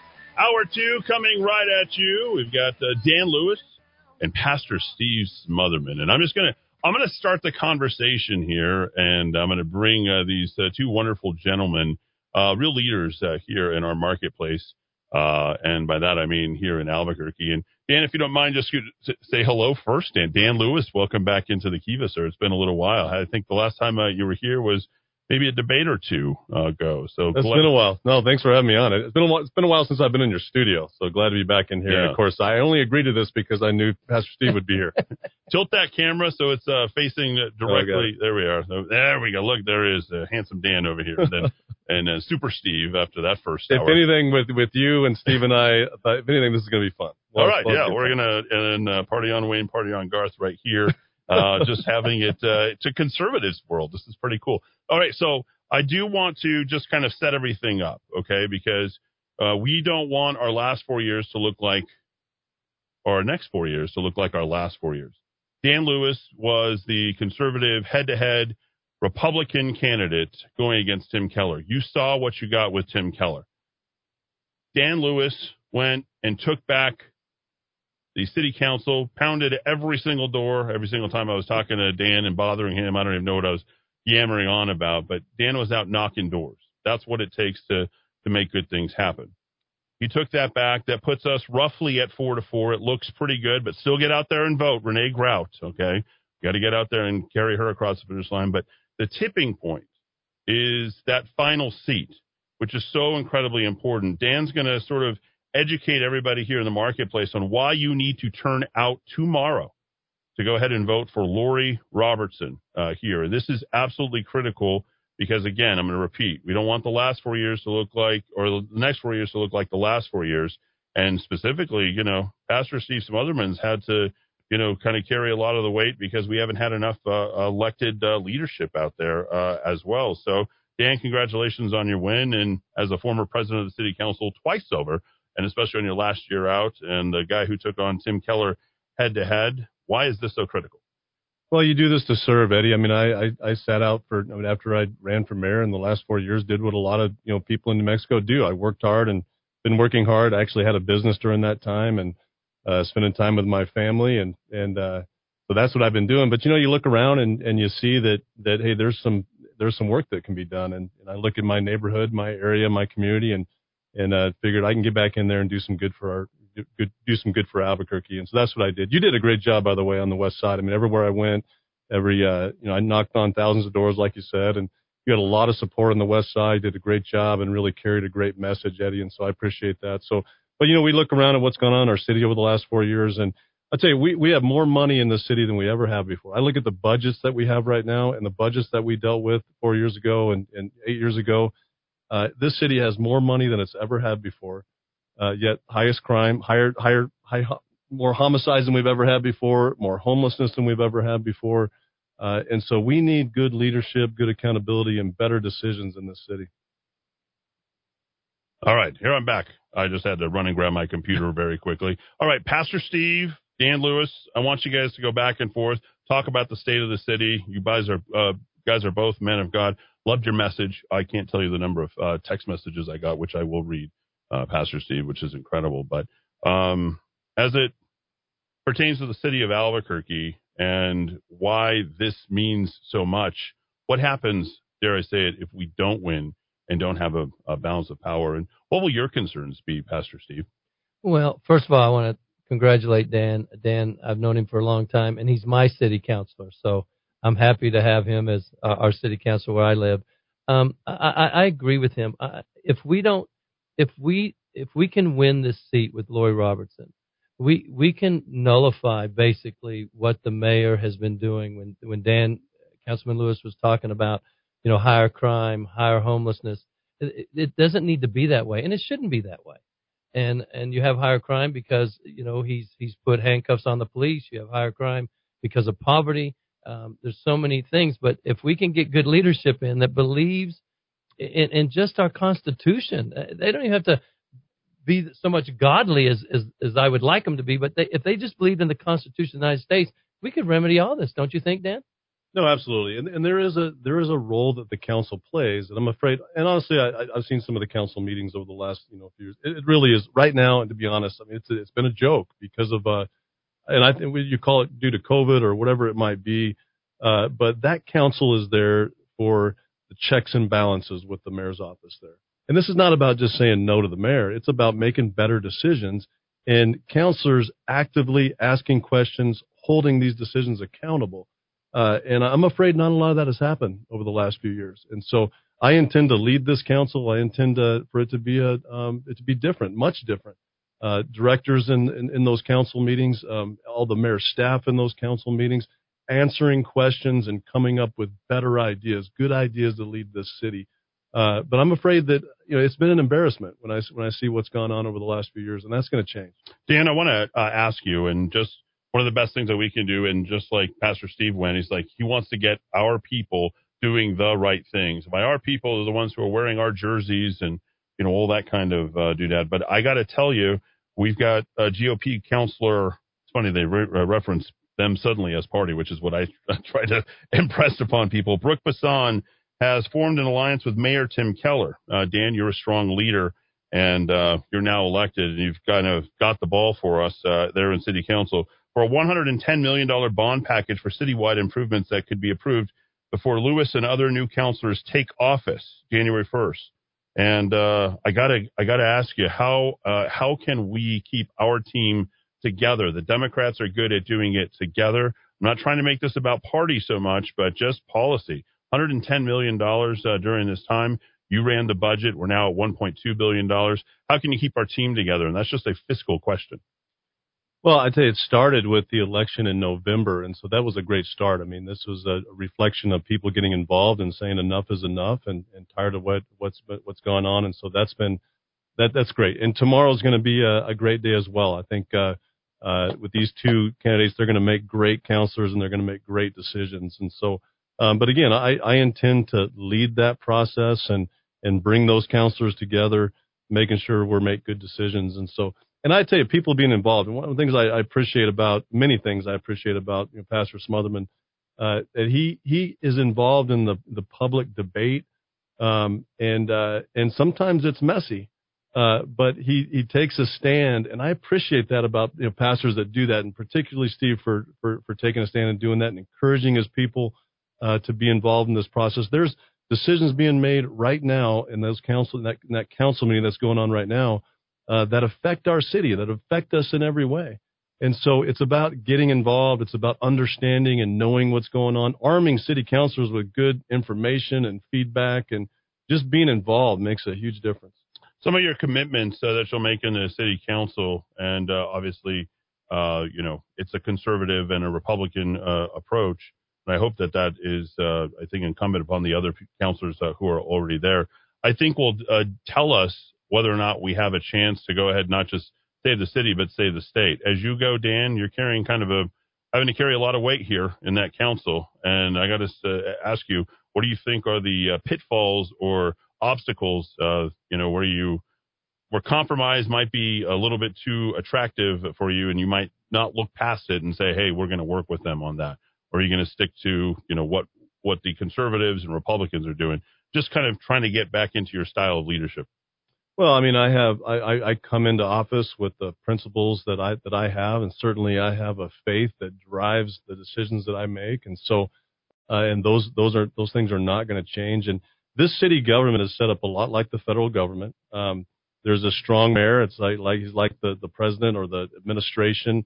He leads those departments, but then you have a legislative body that represents certain areas, and so you know I'm going to do what I can uh, to to you know to be responsive to the the people in my district and the needs that they have. And so as a good city councilor, you got to work hard for the needs of the people in the district. And sometimes that results in good legislation. And, and then you have to look at the needs of the city. And, and, uh, uh, you know, my, my principles are, you know, on, honestly, I, I, I believe in it's, you know, government is not the answer to everything. Right. In fact, you guys were talking earlier about homelessness and all the great ministries and, and, uh, that are going on in the city and people that are actively helping people, uh, in need and, and, uh, and you know churches can do it better. Faith-based ministries do it much better uh, than the government. You know, when you talk about the Gateway Center and this, uh, um, you know, th- it's limited what it can do, and yet it's uh, it's one of those things where you know politicians come together and say, look, look what we're doing to be able to solve homelessness, and it's limited. It's not as effective as what what what faith-based ministries can do to really change people's lives and help people long term, and the data shows that. Um, you know, government just cannot do it better. Uh, and so, so much about as a conservative, uh, when it comes to you know, being at City Hall, uh, is about you know fiscal responsibility. Um, it's about making good decisions that give people a good return on their tax dollar. Um, and so, but I tell you, what happens is you got these far left organizations, uh, and and you know there's all kinds of legislation that comes from people that are from outside the state, and there's always a city councilor that's going to carry their water, uh, and they bring whether it be um, you know, sick leave or the paper bag or the plastic bag ban and just on and on these, I mean, job killing, business killing initiatives, uh, that there's always going to be someone that's going to bring this up. And you got to have people that are going to come in there with common sense and say, no, this is not helpful. This is not what's going to really help our city. In uh, the Albuquerque Police Department, uh, we know that uh, there have continued retirements. Um, how can we prevent that from happening? We're not trying to make Tim Keller look good, look good we're just trying to make sure we have a proper response to crime at, at this point. And I know that that is a concern uh, for you as well, Pastor Steve, Steve Smotherman, because there's been a number of murders right there in your area, Coors and Central at your main campus. Uh, your thoughts on keeping Albuquerque Police Department working through them from a city council standpoint, or is there any providence of the city council even working with APD? Well, I think, uh, I, again, I, I think that a lot of things have just been you know, allowed to happen without a whole lot of public debate about Okay. it in council meetings. Where I mean, when I was on the council, we we had the, I mean, the chief was there with us answering questions every night, you know, and we were, you know, talking through decisions that were be, that were being made, initiatives that they put in place. Um, you know, if they needed funding, I mean, every dollar that we put forward and, and gave them, uh, there was an answer to how those dollars were going to be spent and how it was going to reduce crime and how we were going to increase officers. Because sadly, I mean, I think we're at the officer count that we were four years ago. Yeah. And with all the plans and all the goals to be able to increase officers, uh, it's just not working. It's not happening. And so I'm going into this, walking into this, going, whatever we're doing right now, um, you know, I, I want to see, uh, you know, a a new plan um, that we're implementing, and I want to see progress to it every week, and I want to have I want to have those reports, uh, you know, you know, just regularly. Uh, but the status quo is just going to is unacceptable. No doubt about it. We're with Dan Lewis, newly elected city council, and uh, Pastor Steve Smotherman. Pastor Smotherman, your thoughts on uh, Dan Lewis and some other subjects that we want to sort of uh, approach with him? Well, first of all, I think Dan is very smart, and I think um, the way he has, uh, when when I uh, when he was on the city council before, the way he managed, uh, you know, his beliefs, what he wanted to go forward. Um, you know, the difference between Dan and I is I'm a preacher. I can say what I want when I want, and I don't care. Um, he he has a whole bunch of constituents that he's accountable to, whether they voted for him or not.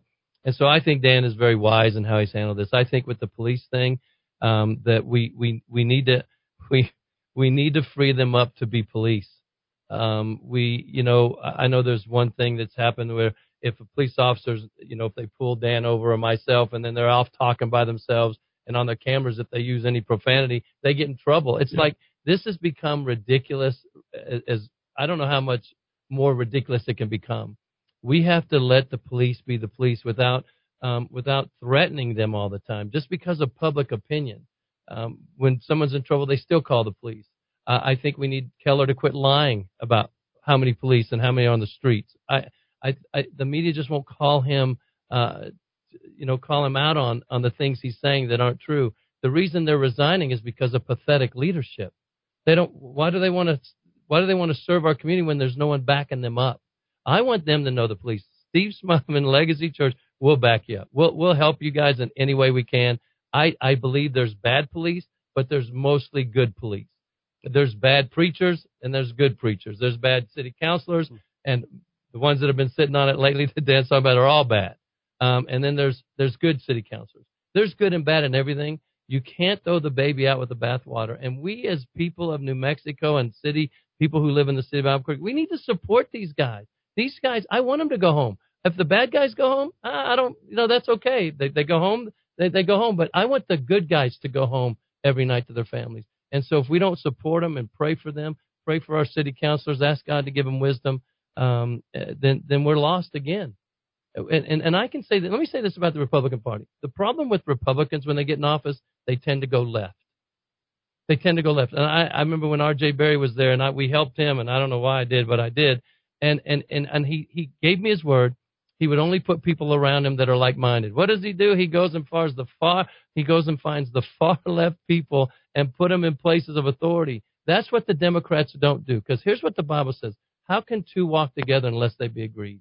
We need to find like-minded people that support what the agendas we're going for. And if we're going for a healthy city, then we need to we need to find people who believe in a healthy city. The Department of Justice decree. Uh, with that being said, uh, Dan, I got to ask you. There was something that when you were involved with the council, you were there, you were involved with it. I know we've got you know our issues that that that brought in that that was when it was ushered in back in I think 2014. What can we do? What can be done? How, can we push back against that? Because it seems like this compliance thing is going to continue to hang over our heads, and it's only going to induce a higher level of crime those those issues were resolved years ago. We're we're six years, six seven years now into a four year agreement with the DOJ, and and and we need to put an end to that right away. Now, Biden's own Attorney General uh, just made some statements recently um, saying some reforms to the consent decrees, you know, going on around the country, and and several of the highlights of that of those reforms. Number one is a cap on spending. Number two is a deadline that they will not start any other consent decrees unless there is a deadline on when it will end one of the first things I'm going to do this next year is uh, pretty quickly into the into the year is put together a resolution, put together, make it policy, make it law in this city that the that the the city has to renegotiate uh, that contract, that that that agreement. Um, of course, there's a there's a judge, there's a prosecutor, which is the DOJ, and there's the defense, which is the city of Albuquerque. So I'll make sure that all of the resources of our of our city attorney's office uh, are involved in renegotiating and making sure there's a cap on the spending and that there is an end date, and that end date needs to be sooner than later. This is why it's absolutely critical, right, Pastor Steve, to go ahead and elect uh, Lori Robertson tomorrow. I mean, that's what I'm saying. We got to elect Lori Robertson because if we don't get that with that proposal that's going out, we're not going to renegotiate. And they're happy despite the fact that Michelle Lujan Grisham is going to be running on crime next year. Oh, she wants to take home the the trophy. She cured crime next year, which is begs the question: Why is it so bad this year? You might be wanting to make it worse the year before she has a chance to make it better. But this is why we need to elect a majority conservative council uh, come tomorrow. And we can do that. Polls open tomorrow at 7, uh, close tomorrow at 7 uh, p.m. I got to ask you guys, how do you guys feel right now? Dan seems uh, confident. Pastor Steve, what's the feedback uh, that you're getting? You know, I, I, I tend to be very optimistic in these things, and I uh, I believe that Lori's done the work. I believe she's the right person.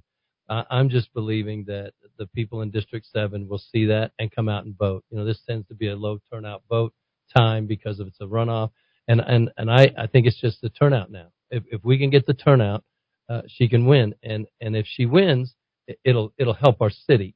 Uh, this is our city, people. We live in this city. We've already seen the other side, the left, fail. They failed miserably. They continue to fail. Why do we want to continue to vote for failure? Let's let's give someone else a shot and see if we don't see a lot of changes that that Councilor uh, Lewis has just talked about and just brought out. I mean, he just he knows what needs to be done. He just needs help doing it. These big issues that stand in front of us, uh, Dan, homelessness, crime. Uh, we've got things like the Gateway Center that are sitting out there. I got to look at these things and I got to say, well, there's got to be somebody who's going to fight back against it. It seems like most people were, uh, you know, involved with spending more money on real estate deals for the city of Albuquerque. Um, your thoughts on that Gateway Center deal and how would you maybe have handled it differently or are you behind it? I, I'm not behind it. I mean, I would have handled that entirely differently. I, I think again, I think that money, you know, taxpayer dollars are better used to with with ministries in this city that uh, are actively every day uh, working with people that are homeless and down and out, and actually making a difference in their lives long term. And again, like I was saying before, I mean, the data shows that faith-based ministries do it better than government can. And so, unfortunately, there was this idea, and this this came up with Keller, you know, four years ago, and uh, at, in, in in that election, and and ultimately they were able to you know, purchase some property, and and it's limited how many beds. I think I don't even know how many beds. I At one point it was like 15, you know, and then it got up to like 60 beds, and so I mean, just it's absolutely. But what it does is it says lets these politicians say, look, we're doing something. We're actually doing something about it. I love organizations like Albuquerque Heading Home and uh, other organizations like that that are bringing together all the faith-based ministries and all the organizations and uh, utilizing all their strengths and talents and being able to identify every single person in this city uh, that's uh, that's on the streets and, and and matching them together with the organizations and ministries that could actually help them. Uh, and so that's what I'm going to do over the next year. I'm going to be looking for opportunities that I can direct dollars, taxpayer dollars that are already designated toward uh, the, these types of initiatives, and make sure they're sent to um, the kind of organizations that are really making a difference. 25 families, 100 uh, individuals is all that that can happen. Uh, we went from 2,000 to 5,000 homeless people, uh, Dan, and it is everywhere, and crime is absolutely rampant. Were you were you astonished as I was to see those numbers when Tim Keller uh, basically said, "Well, well, you know, it is what it is. It's 5,000 homeless people." Absolutely, I was astonished by it. I, I honestly, I'm a little bit. I feel a little bit like I was saying these things four years ago. Yes, you were. And when it came to crime and all these things, and, and people act like this is all brand new, you know. Right. But it was it's amazing, you know, some of the things we were talking about four years ago. But uh, you know, again, so much so much of this these elections like this are affected by what's going on nationally and the national mood, and certainly it's in it's it's in in our in the favor of people who are about common sense right now. You know, people look at what's going on nationally and they look at the people in power and the people that are making decisions and saying, no, this this is not the direction we need to go. And hopefully, it's enough to be able to make a difference in you know elections like tomorrow. Uh, that could actually, you know, really help us to be able to turn the tide. Folks, we need 1,100, 1,200 uh, Republican votes out there in District 7. That will be the difference in all of this. We got to get you to show up and uh, pay attention, whatever you can possibly do to uh, uh, get yourself out there be good. Let me rifle through a number of text messages as we're waiting for Lori. She's uh, in conference right now. Even California is less restrictive. Just got back from Orange County, Pastor Steve. Masks are optional in Orange County. You probably have a connection out there. Is that similar to what you're hearing? Well, yes, I was in San Diego um, right before I got the Wuhan bioweapon, and uh, and and they I they love it. they they uh, they weren't wearing masks anywhere. I was like, this is this is this is more conservative than where I live. Yeah. There was no mask. No one even commented. I walked into restaurants and the stores and um and and so you know it, it yeah that's what I'm hearing. Uh, let's see. Four Hills voting tried to keep me from voting, Eddy. I did not have a mask last Friday. I said there is no law. I said call the sheriff. They cleared the room and then they let him vote. You got to fight. That's part of the fight that you know both of you were talking about. But that's certainly what you talked about all first hour, Pastor Steve. Well, yeah, you know when I went to vote for Dan, um, I walked in. They said you need to put a mask on. I said I don't need to put a mask on. This is America. I have a right to go cast my vote Yeah. without being harassed. And it was a little old. It was an older lady, and I I, I laugh because now I'm 60, Dan. So I'm like I could be older too, but um, and I I what, didn't give her a hard time. I just put it under my chin and said I'm not going to do this. This is America. I'm going to vote the way I want to vote. I want people to see who I am. And uh, so yeah, they tried to stop me too, and I said I don't care what you say. I'm going to go vote. It'd be nice if we can see the same type of courage exhibited by you voters uh, out there. Eddy, I'm so happy to hear uh, you and Pastor Steve talking, two giants of the fight for freedom here in Albuquerque. We are stronger and stronger together. Yes, everybody does need to get together. And that's why you guys did it on the west side to vote for Dan. he got back in. I mean, we're we're almost there, folks. And tomorrow we all got to get together in District Seven to vote for Lori Robertson, and of course District Nine for Renee Grout. Uh, let's see.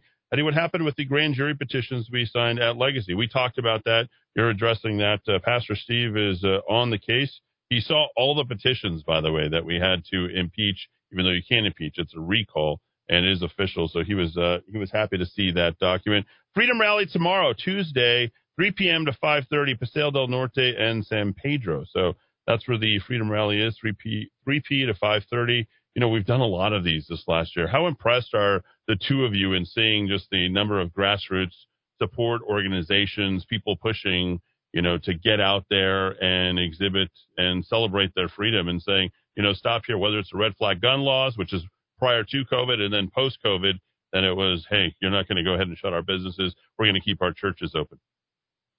I think it's great, and I and I think it's going to result in a lot of wins for conservatives over this next year. I think our state legislature is going to change uh, drastically in the next year.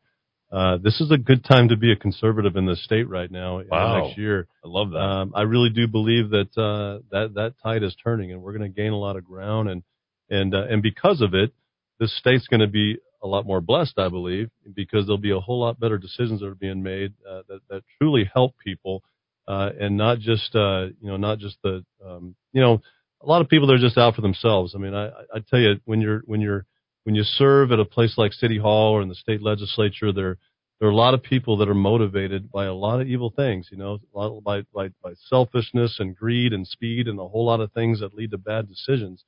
And when you and we have elected people that understand who they are, uh, that are centered, uh, that are principled, a lot of good decisions are made out of that. And I just believe that I, I'm, I'm encouraged by a lot of good candidates that are stepping forward right now, uh, that are willing to serve.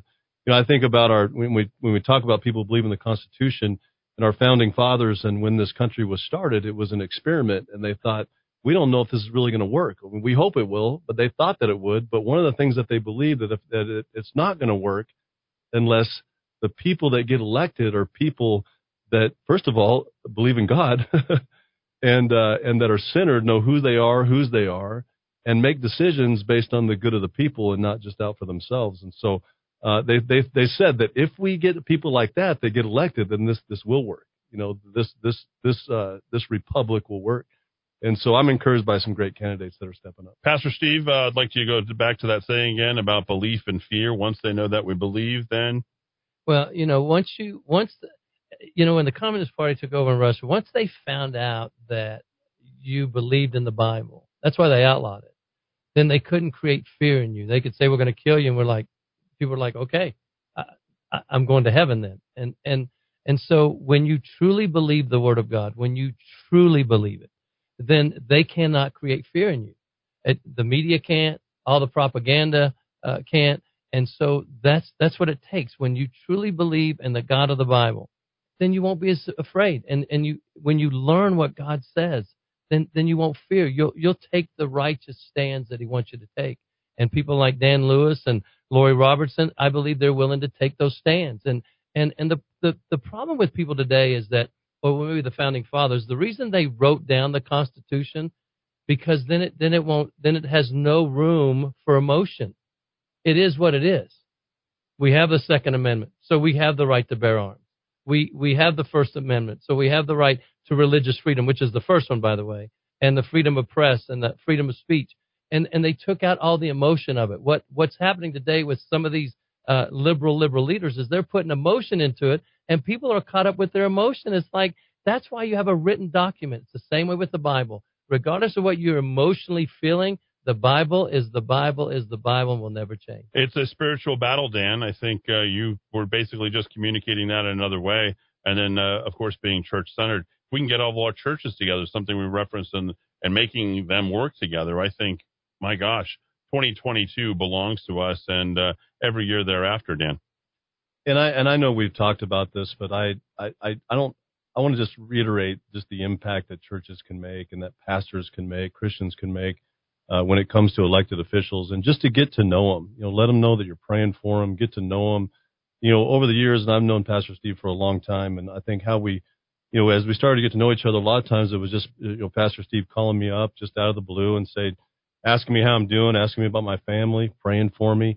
And it was always right at the right time. It was just when I think God knew I needed it the most. And so, um, but that that's impacted my life in a lot of ways. And I think that uh, you know, there's a lot of elected officials that need that encouragement. They need the friendship. They need to be armed with the truth. And so, um, that, so that's critically important. And what Legacy Church does, and the example that Pastor Steve gives for just being involved in the process, I think, is so important. And you know, I've been criticized for going to Legacy, and Pastor Steve's been criticized for supporting me. You know, but I, I look at it like I don't care. I'm going to have the back of somebody who who uh, who has my back and somebody who's willing to take the stand, take a stand for what's right and what's true. And and uh, and and and and sometimes I just go to you know, to, to Pastor Steve's church just to listen and to hear that wisdom. Tell you, one time I was on a trip to Dallas. It was a business trip, and I was the last person on that plane. It was Southwest, and I, I'm thinking, oh no, I got to sit in an aisle seat, and I get to the back of the plane, and the only seat left on that plane was right next to Pastor Steve Smotherman. Amen. And so That's God knew that I needed about three hours of uh, just to listen to him Oh, and uh, hear some wisdom and and uh, Yeah. We had, we had, we had uh, I don't think iron, you got much wisdom, but we did have a great conversation. uh, iron sharpening iron there at the back of the Southwest plane. But I tell you, the first time I heard him though was he was on TV, and uh, like anybody on TV, you know, your first impression is this is a scoundrel. You know, I don't believe a word he's saying.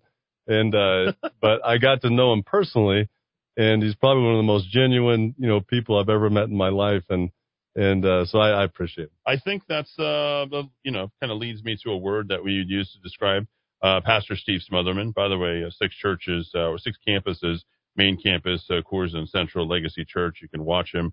I like to, you know, we get to watch him right here in Rock of Talk TV. But the word is resonate.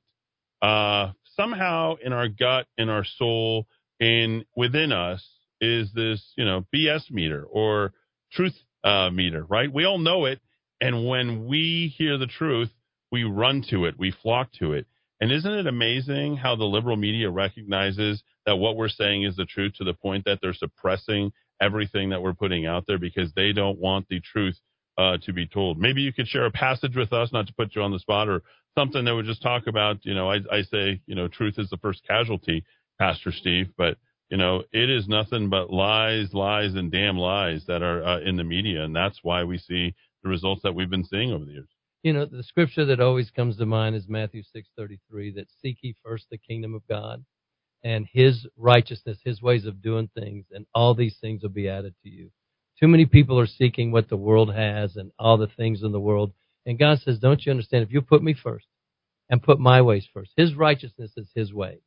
Um, and Dan, in his own right, was a is a great preacher. But his, if we would do that, then we wouldn't be so caught up with all the other stuff. We would, the media wouldn't be able to inundate us with lies. We would just, like you said, we'd have a meter um, that just says, "No, I'm, I'm, that's not true," and and the Word of God is true, and so it, it resonates in our spirits because God is truth. He doesn't have truth; He is truth. And if we would just put Him first in our lives, it would resolve so many other issues in our lives. Can you imagine the nails on the chalkboard of our three voices at the liberals and what they're hearing right now as we are speaking this stuff, unafraid, unabashed, and with the confidence of a reelection of, of the man who should have been mayor back in 2017, Dan Lewis, and we sit here and he gets back into council 2021, and to see that we're on the cusp of possibly tipping this over at the ground zero for, I think, what has become the heart of evil. He attacked New Mexico first, and the reason why, that dependency on the federal government, we were the first place to bring Jesus Christ to the new world right here in this land. It feels kind of special, but it's also kind of weird, I'm sure, Pastor Steve, when you say, like, how did a place this beautiful, this gorgeous, become so anti-Christ in so many ways, uh, from the late-term abortions to you know the way that we're uh, 36% dependent upon that federal money, that we've become a death spiral state. I mean, you're preaching a a, a gospel of prosperity uh, because that's what Jesus is. It's prosperous, and not in the way that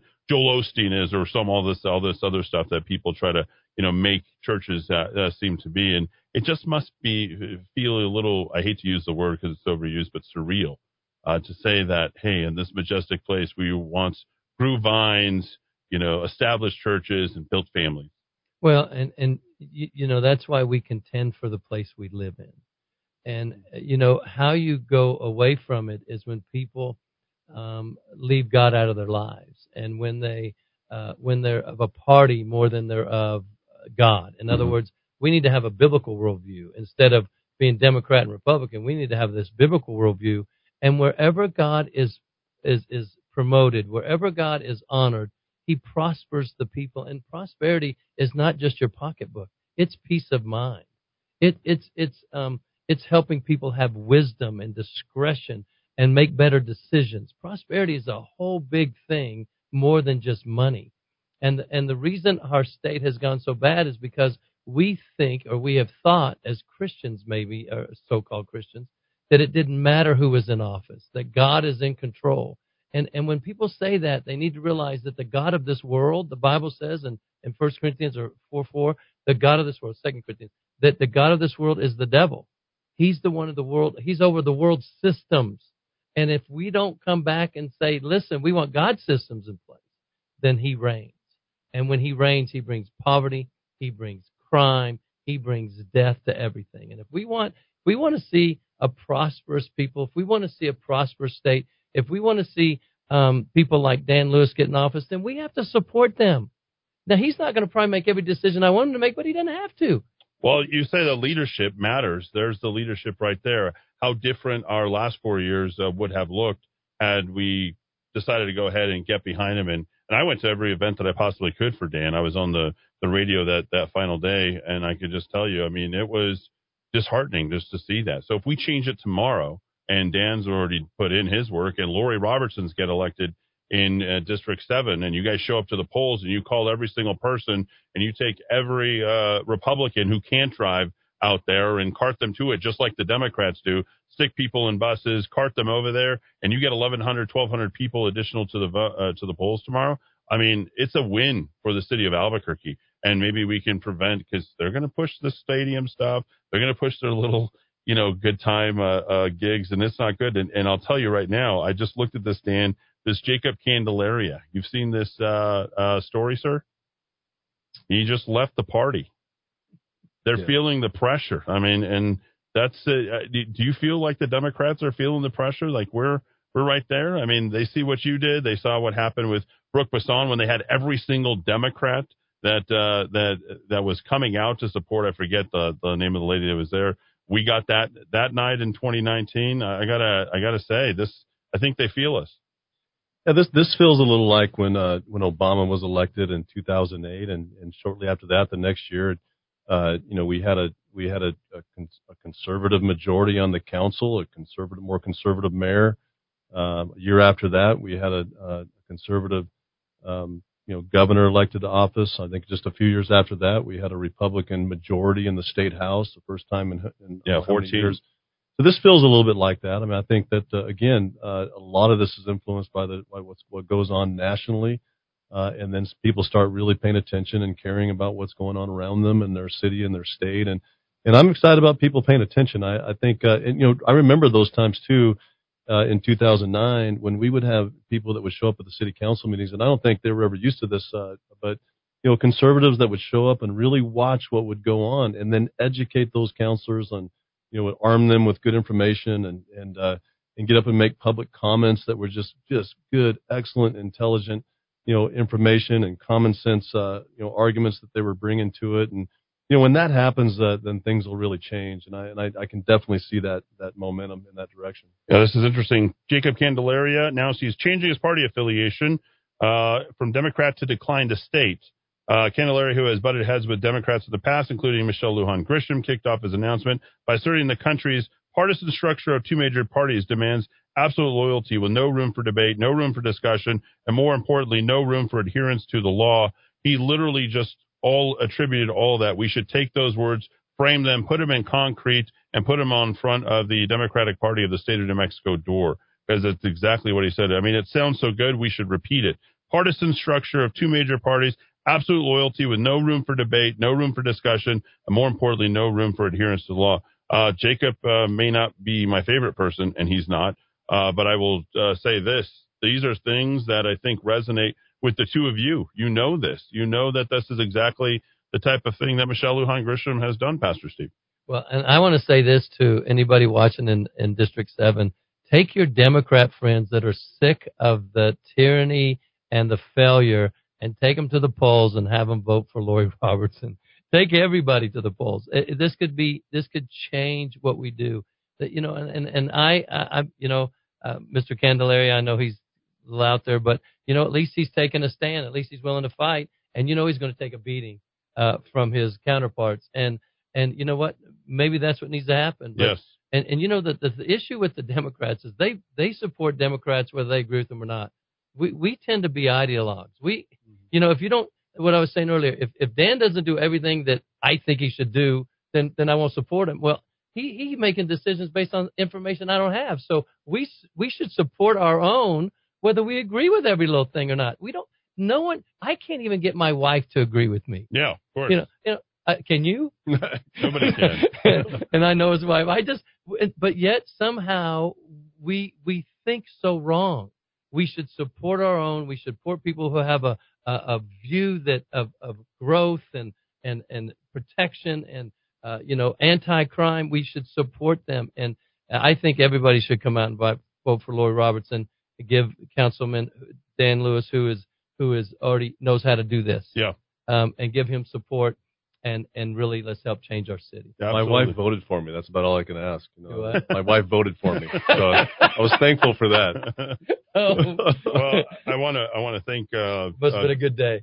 yeah, yeah. In fact, if she was, she would have won hands down if she would if she would have you know ran that race. I want to thank you both for supporting me during uh, my mayoral run, even though I got in late. And you know, thanks for all the words of encouragement and uh, for all the people who are out there as well. Eddy, thanks for having Pastor Smotherman on. I'm glad to hear people in Roswell and Clovis aren't wearing masks. Maybe an alternate destination to Arizona. Good to know he has legacy in Clovis and Portales uh, as well. I mean, we've got other parts of our state that are continuing uh, to prosper, and they're fighting back and have been fighting back. God bless Steve, and thank you for having him on. People love you here in the Kiva. Candy Leg Attorneys. Ha! Steve Smotherman is awesome. I don't know what that is, but that is that is awesome. Uh, let's see. Amazing interview, Eddy. When the powerhouses connect, it brings an overwhelming feeling of faith and actual change. Uh, let's see. We've got more. Eddy, we attend Legacy Rio Rancho. I'm so glad you have Pastor Steve on the radio. You should have him on at least once a month. Yeah, we have you on as much as you'd like there. Eddy, awesome show today with Pastor Steve. The honor and glory goes to Jesus Christ, the true King. Um, that is from Martine. Thank you, uh, Martine, for checking in. Uh, Eddy, what word is next to Marx in the dictionary? Mary, the father of communism, next to the mother of Jesus Christ. There's a world war between us and their followers and disciples. Uh, that's from Steve. He's always a little uh, insightful. Eddy and speakers today, we need to vote out the bipolar rhinos in the Republican Party.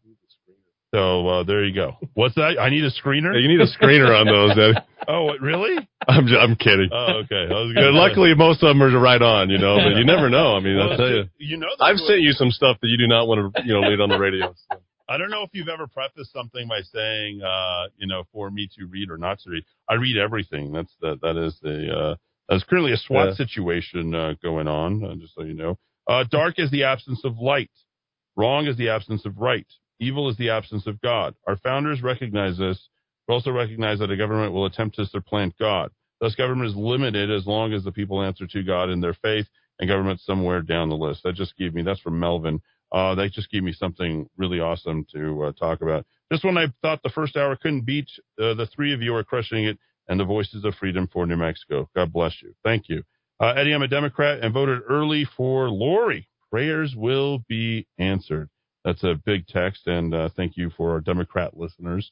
Uh, I was telling Pastor Steve I started out as a Democrat. I said, you know, you said from Saul to Paul. Think of me that way, right? Sort of like that. I mean, nobody knows the heart of darkness uh, over there as much as I do. I mean, I literally worked at the uh, highest levels in the Democrat Party. Uh, here we go. I just had a Democrat text back Lori's text. She's listening to the show. Hard Democrat, but she says she might be conflicted, but she is probably going to vote for Lori. That's it. I mean, it's that time of decision. Uh, so she also didn't vote for Tim the second time around and is incredibly turned off. It was really interesting the other night, uh, Dan and Steve, that they had the uh, lighting of the, which we're going to get rid of. Any good tradition, we got to get rid of. We got to get rid of our traditions of Catholic Church. I'm going to go off on a rant here. We got to get our traditions of Wa- Juan de Oñate. We got to get rid of De Vargas. We got rid of our Spanish history, you know, our, our cultural history, and that's what attracts people here. And and here we are. He goes to the uh, uh, to the final lighting of of that tree uh, that is there since 1992. We've been doing it, and you know, it's, there's a weird way of of you know energies that that come in, and sure, someone's fire, firing off gunshots over at Old Town, and things are just happening, and it's all in disarray. And this is because we're reaping what we sow, I think, and we've sown a lot of bad things here, Pastor Steve, in in uh, in Albuquerque. I'd, I'd, it'd be hard to disagree with that. So when he's getting booed as gunshots are going off for a guy who got 55%, Dan, I got to ask you, uh, how did we get? How did he get 55%? And then at the very same time, the stadium uh, got voted down nearly two to one. Your thoughts on on that?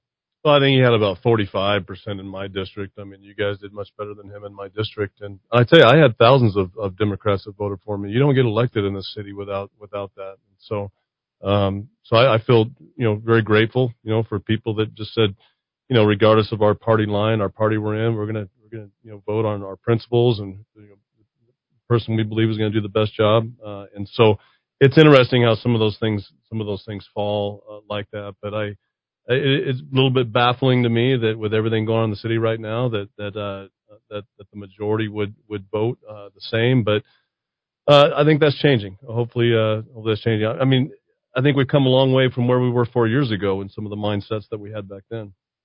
Can I ask a question here, Pastor Steve, of you? You, you're the Something, you know, I just you're the you- boss.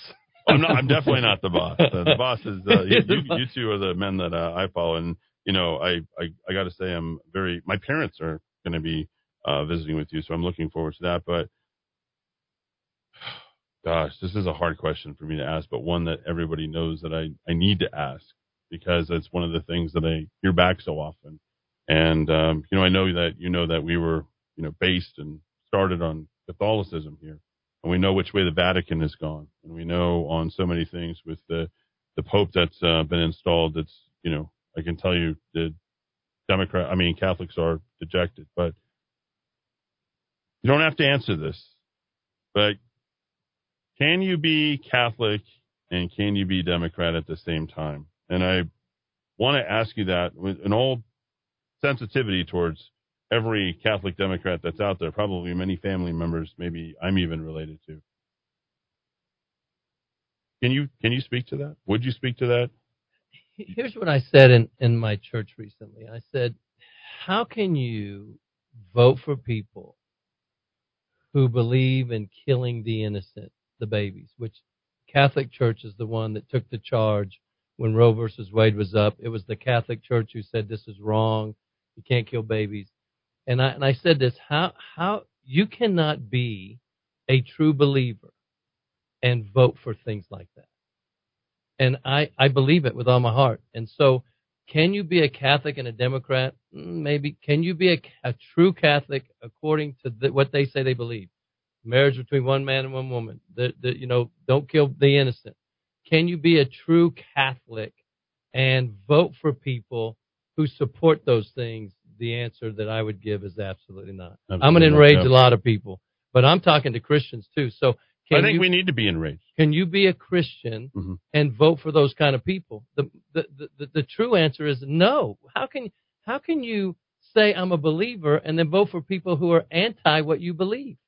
You can't do it. We we there's just no way. And that's why this faction um you know one of the works of the flesh is is Dan a party spirit or factions. And so people have said, well, my politics have nothing to do with my faith. Oh wow! And, and that's that's that's the word. So, but what what the Bible teaches is your faith has to do with everything, everything in your life. It should dictate everything you believe, everything you do, everything you say, how you act, how you treat others. It, it- but but we have and and the media has done a good job. The left has done a good job. These folks have done this propaganda machine has done a good job to say, well, you your faith doesn't matter how you vote because politics have no place in the church. You know, when Dan was talking about faith-based organizations can do better uh, with helping the homeless and helping these things. You know, in the 1940s, if you go back and, and look, the government would send people to churches for help because they knew we could do it. Here's the problem: the left, people like Keller, people like a lot of people on the city council, the the, the governor, state legislators. The reason they don't like faith-based organizations is because we say, listen, if you want help, you need to get born again because how can we help you without God in your life? You need Jesus in your life. And that's what they don't like. They want us to help people without giving them the answer. Like Japan. Japan is prospering. They have great business ethics, but there's nothing for a guy, a man in Japan to stop by the, the, the prostitution house on the way home. Because what we didn't give them is the how and the why. Why are we prosperous? Because of God. We didn't bring God to them. We have to bring God to people. And if you truly are a believer, you cannot support these people who are anti what you believe.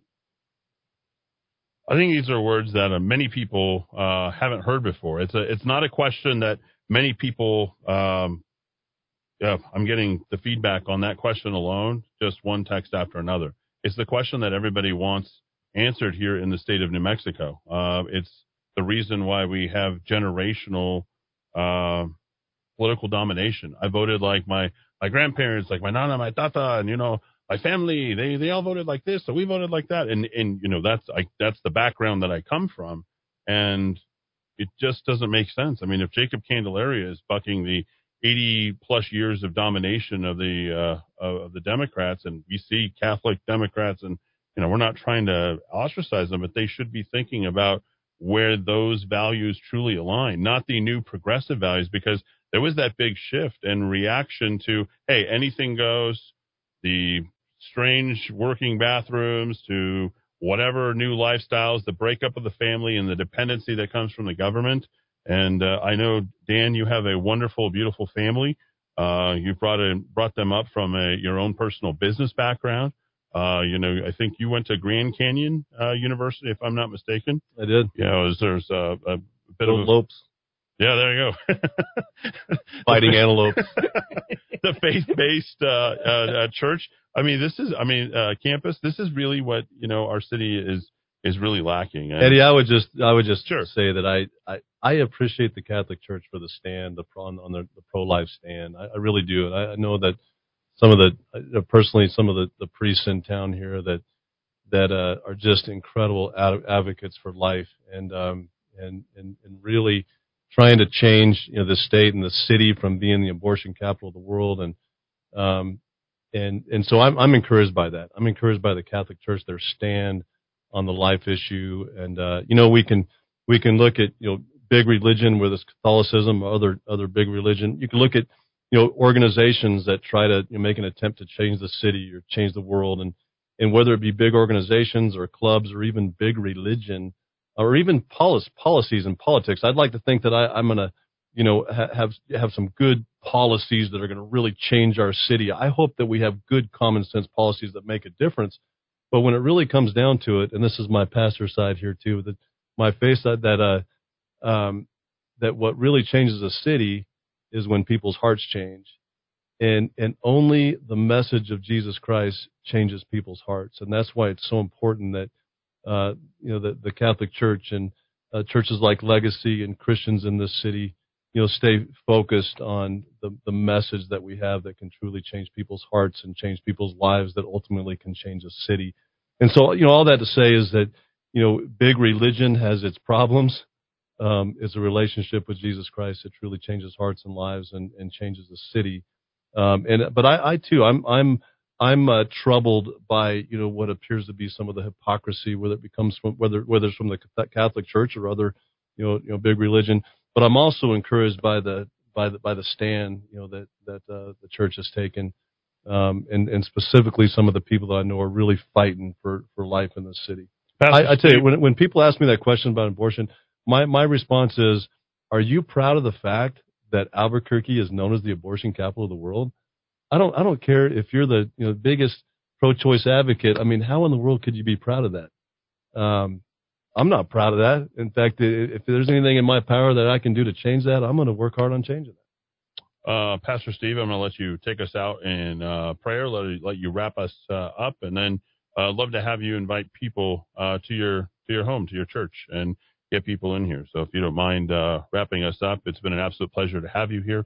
Uh, thank you for being very generous with your time, and again on short notice. And we want to uh, also pray uh, on God's will uh, for tomorrow's election. Go ahead. Well, first of all, I want to say I believe with uh, what Dan said. Without Jesus, there is no change, and that's the that's the issue. We're trying to change people from the outside, and they can only be changed when they get a new heart.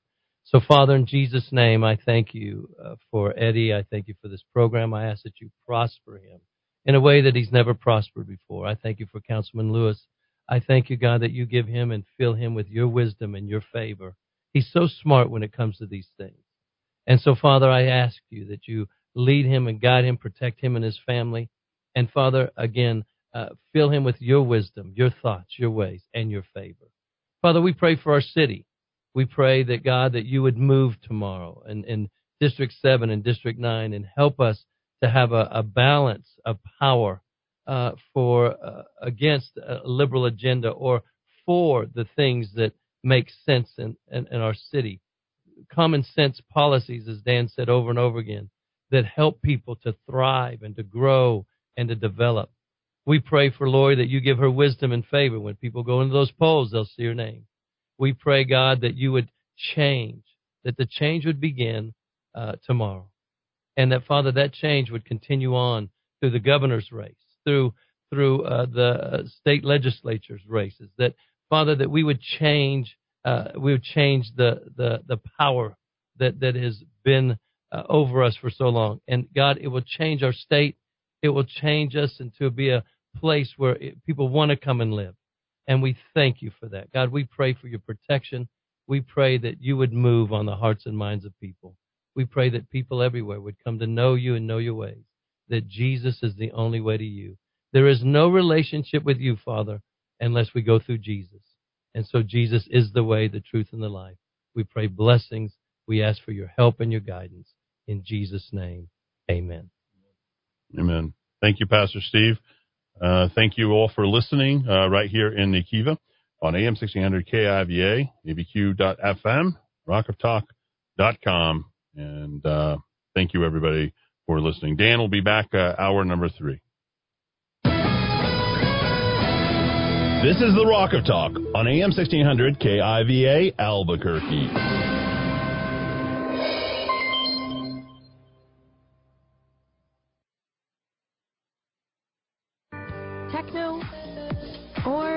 Techno country.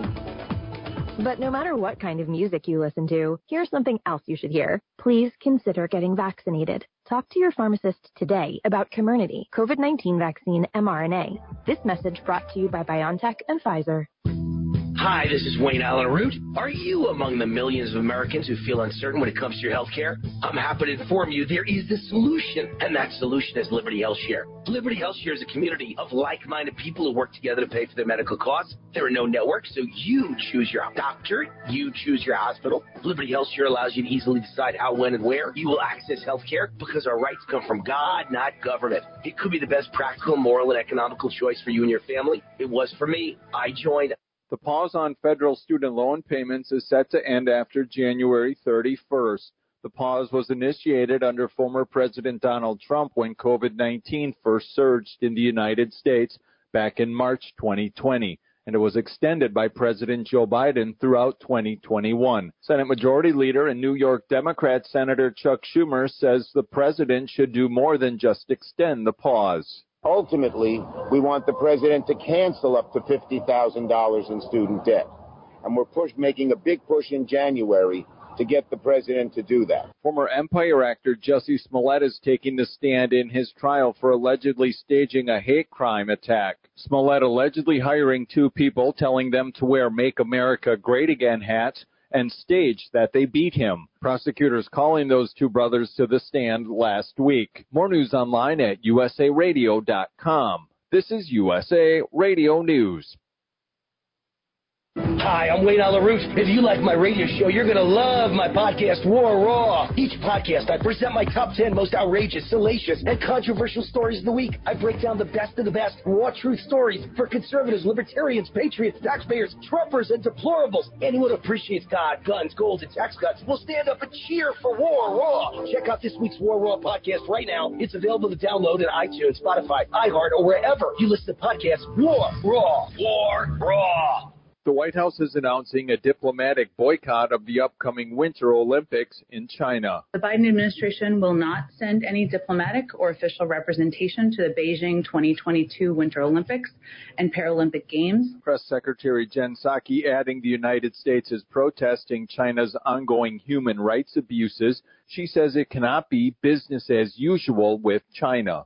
As travel restrictions take effect, a former member of the Trump administration is speaking out. Former HUD Secretary and brain surgeon Ben Carson was on Newsmax over the weekend. He says although COVID 19 variants will be around for years, Americans cannot punish countries for being transparent. Well, you know, that is a sad uh, situation because that's going to encourage other nations uh, to hide things rather than to be uh, forthright. You know, if you're going to be requiring people to uh, have a negative test uh, before they come into the country, uh, that should apply to, to South Africa too. Uh, they shouldn't have to have extra measures. And, uh, you know, when it comes to the seriousness of, of what we're doing, I think American people are more observant than many in the government think they are they're watching what's going on. They're seeing all the inconsistencies. They're seeing the lack of concern about people coming across our southern border. From the West Coast USA Radio News Bureau, I'm Lance Pry. Follow us on Facebook at USA Radio. For USA Radio News, I'm Tim Berg. Don't forget to tell your friends, family, and your world what your favorite radio station is. The Rock of Talk at abq.fm and AM 1600 KIVA. The Kiva, here in Albuquerque. This is Jeffrey Candelaria from Straight Talk with Jeffrey Candelaria. If you're tired of those old Wall Street cliches, give Pavlos Panagopoulos and his team a call at 505 828 4068 or his website, myfinancialsense.com. Securities and investment advisory services are offered through Cetera Advisor Networks, and Cetera Advisor Networks is a member of the Securities Investors Protection Corporation. Call 505 828 4068. You trusted your home or business security to the local company with an armed response. They sold out, and now you got selected. Now your security is on the brink of being bought out by a national corporate giant. I'm Aaron Jones, owner of International Protective Service, IPS. IPS isn't for sale. I'm invested here and care about your home and business security like it's my own. Let the highly trained armed guards or 24 hour patrols of IPS protect what's yours. Call 897 2420 or go to ipsglobal.com. Hi, I'm Kevin with Futons and Frames. We've been doing business in Albuquerque for over 30 years. We have the largest selection of futon frames in the state. Our futons are made right here in the USA. So if quality, service, and knowledge of product matter to you, then come on down to 4311 Menaul or call us at 881-6863. Looking for a full service landscaping company that can design, build, and maintain your landscape? True West Landscape is the company for you. Whether you are a property manager or homeowner looking for that quality weekly service, True West is here to help. Contact the True West team of professionals today so we can show you our quality service options at 505 395 7770, 505 395 7770, or visit online at truewestgroup.com.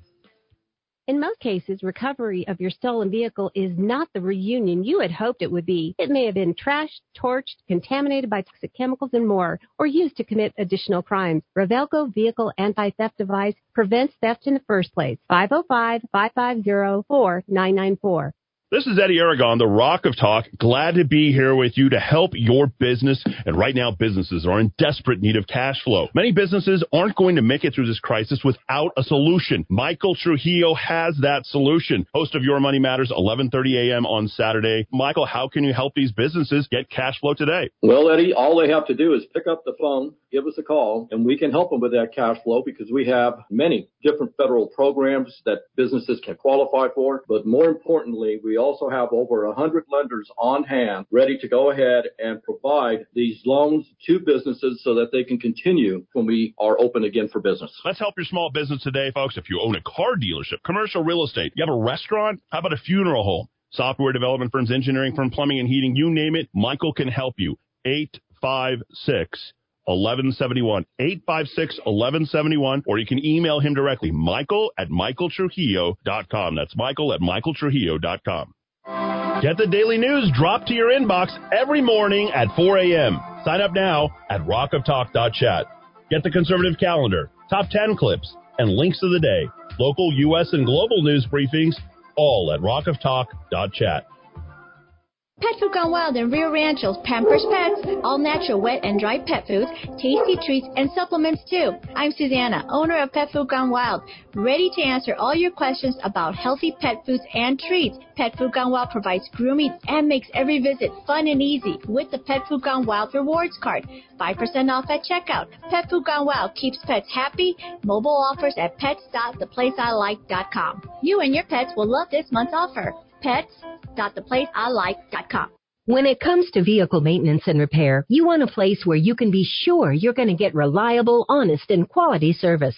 A place where a credentialed automotive expert will work on your vehicle and explain exactly what needs to be done and at a fair and honest price. And so important, where you won't be charged for parts and unnecessary service you may not even need. Now where's this place? JJ's Premier Tire and Service, a one-stop shop for all your auto needs.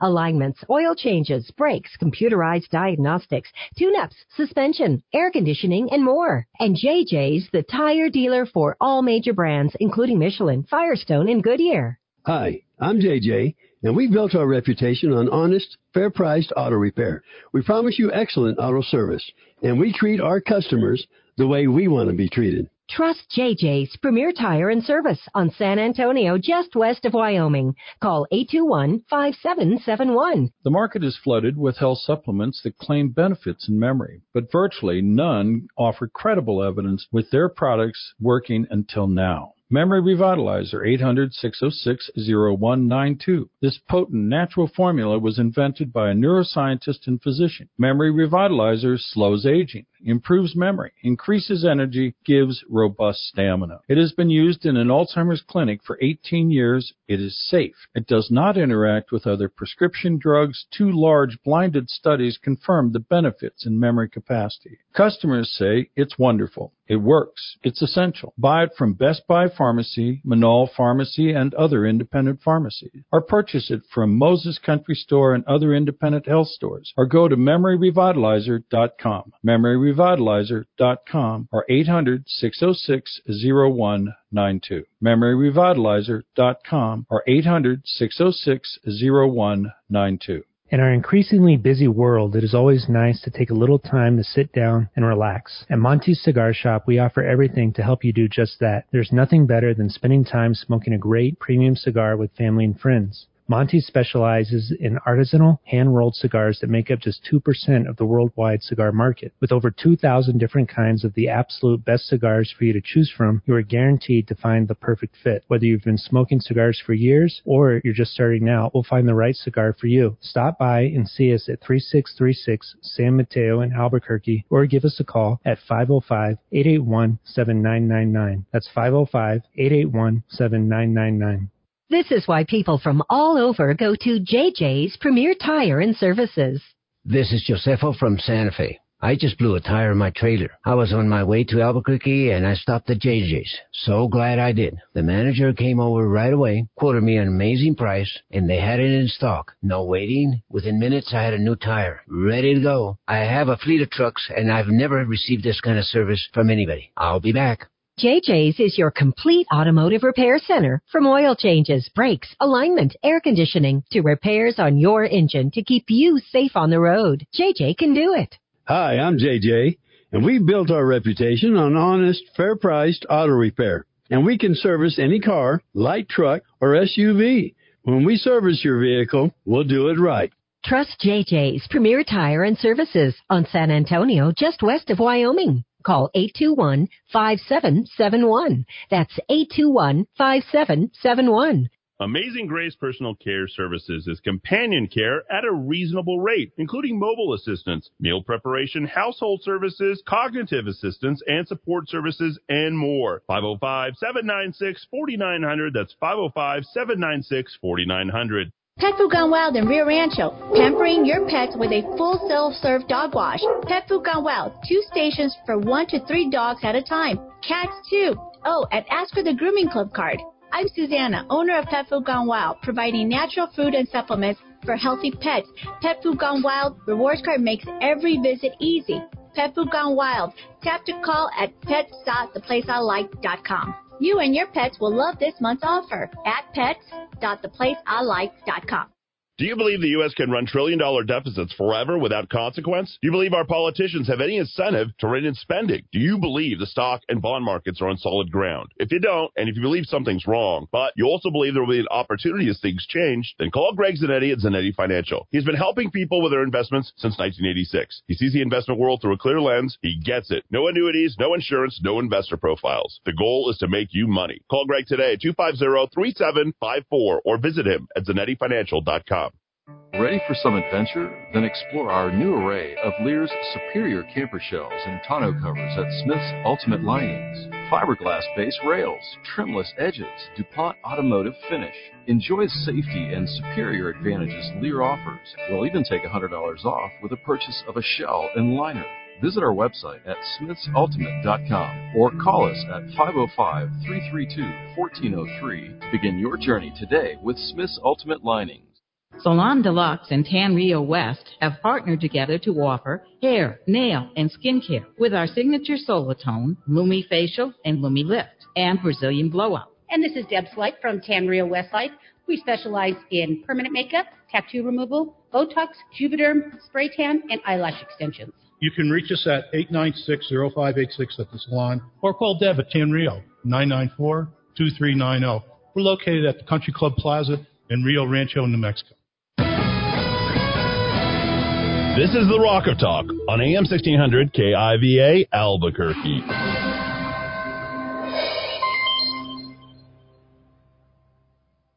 Maintaining your cutting equipment is essential to the longevity of your tools and the quality of your product. Whether you're a woodworking professional, metalworking professional, hobbyist, or you just need a new edge on your kitchen knives or gardening tools, trust the sharpening experts at Precision Sharpening to help keep your tools in excellent condition. 884-8229, 884-8229.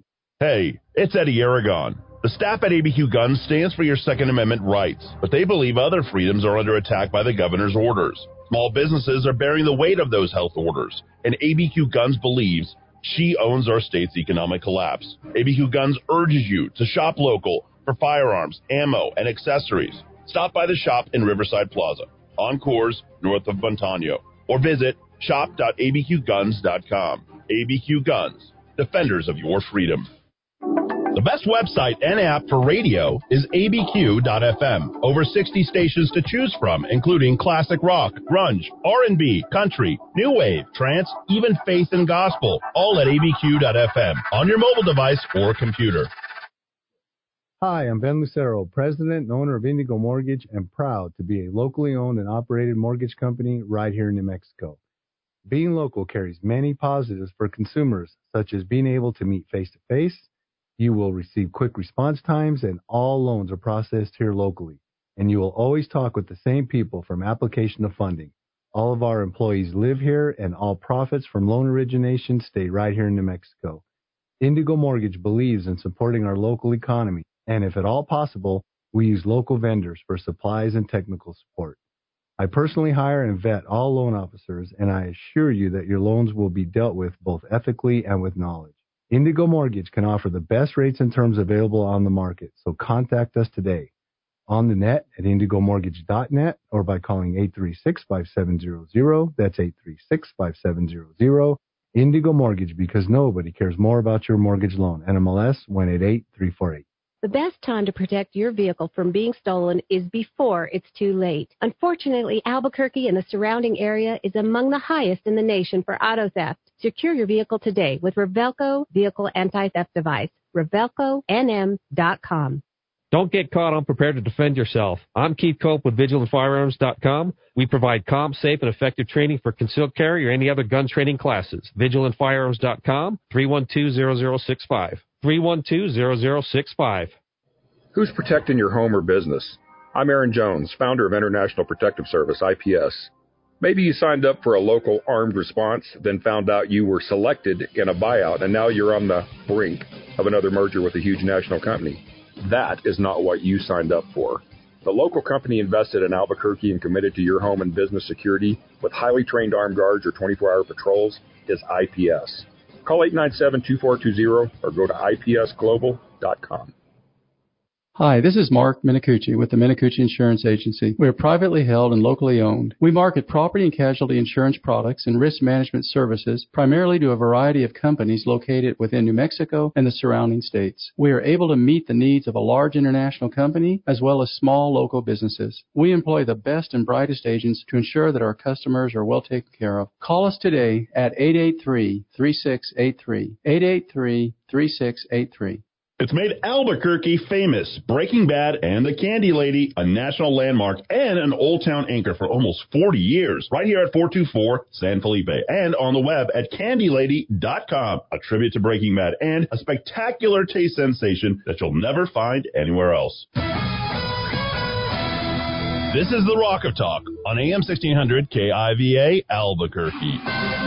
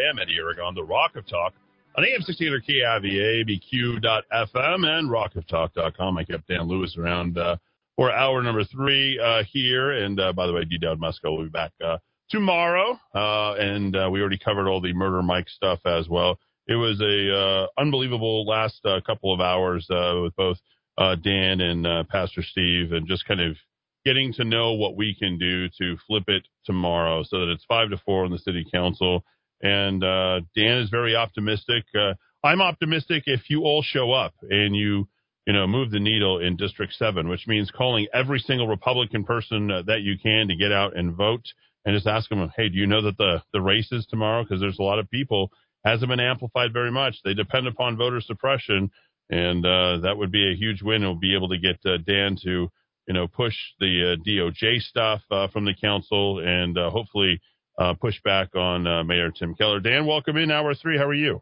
Thank you. Doing good. That was a great, great time this last hour. Appreciate it. Yeah. Appreciate you having us, and it's certainly great to be here with uh, Pastor Steve. You know, it's been some time since we visited. I kind of want to just, you know, uh, pedal backwards. Uh, I go back to that uh, 2017 defeat. I know you were uh, very, um, you know, upset about that, especially the the the spread, and I was as well, and we were all there. But you know that had to do with the you know voter turnout and a considerable amount of resources. You raised a lot of money, I, I believe. Were you north of a million dollars uh, on? We were right at about a million dollars that we raised in that race. Yep, that was just the money that our campaign raised. Yeah, th- just think about that for a second, folks. I mean, uh, Dan had raised that kind of money, and uh, you know, Tim Keller ran with public money. How much PAC money uh, did he get? Do you recall? Well, he had a, I mean, between his PAC money, which I, I called a slush fund, his personal slush fund that he had, um, Mm-hmm. several of them um, that his own campaign people were working for, and it was just it was great. And by the way, he he was he was actually convicted of ethics charges. It was interesting when you know in your race that uh um you know all that focus on some of those ethics, but he was at the, for for most of that race, he was the only one, uh, you know, out of all you guys that had actually been convicted of of ethics charges. Um, but he did. I mean, and it was uh, uh, definitely had that slush fund, and you know they crossed the lines. And um, but he had I mean, he had the public funds, and also I think between his public funds and his slush fund, he had uh, you know he spent more than we did. If I'm not mistaken, he was uh, unknowingly, according to him, uh, depositing money from one account uh, into another account. Um, but it seemed to be like uh, it's pretty clear. The ethics uh, board itself, uh, you know, I've had to deal with them now on three different things, I believe, uh, during that time. It seems to really kind of favor uh, the Democrats. They, of course, you know, one of the other guys that they went after was, I believe, Wayne Johnson back in in 17, and of course, we've seen other Republicans, you know, kind of deal with that. This is something that they've leveraged in addition to the media to sort of suppress us. Would you agree?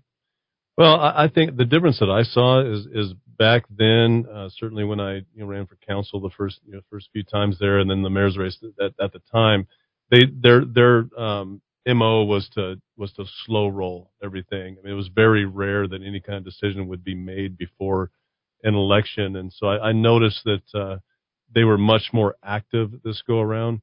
Um, and I don't know if that's a good thing or a bad thing, but uh, um, you know, definitely a lot more active. And also that that clerk was more active. I, I've never seen a clerk uh, make those kind of decisions uh, like that. I mean, good whether you agree with them or not. I mean, uh, that was a, a clerk that I think should have played a much more neutral role in that whole process, and I think was doing the bidding of Mayor Keller. Yeah, it certainly uh, felt that way uh, as well. I want to uh, talk about tonight's meeting. There's 110 million dollars that was there. We addressed it already. Um, but going back uh, four years, you see, you know, the city council is an opportunity to uh, uh, push back, and we talked about the the priorities as we look at just this last meeting of this particular session. This will be the last time uh, Cynthia Borrego, who's the woman uh, that you beat one term city council, way to one term her on that. I'm proud of you for for that. what what do you see happening tonight? The stadium uh, you know, uh, some other funding issues uh, for uh, the police. I know that we're roughly at what 232 million dollars, if I'm not mistaken, uh, for the funding for the police, but you know, it needs to be considerably higher. Uh, give me some priorities, if you would, and your your thoughts on things that Tim missed out on. Well, there, you had the $50 million for the, the stadium that, of course, was voted down. So then the councilors looked at that and said, okay, well, we had $50 million that we were going to of of uh, you know GRT you know capacity that we could um, you know utilize, and then they said, well, since uh, you know, that got voted down, let's take that 50 million, and then I think in the process they said, well, let's just add the the entire capacity, which is about 110 million dollars, which that that in itself is not a, not very wise uh, to use the entire you know capacity, bond capacity that we would have you know up against our GRT. So that's that's that's not wise. And then also, I mean, to be to to to go through a process to where this was absolutely rushed. I mean, uh,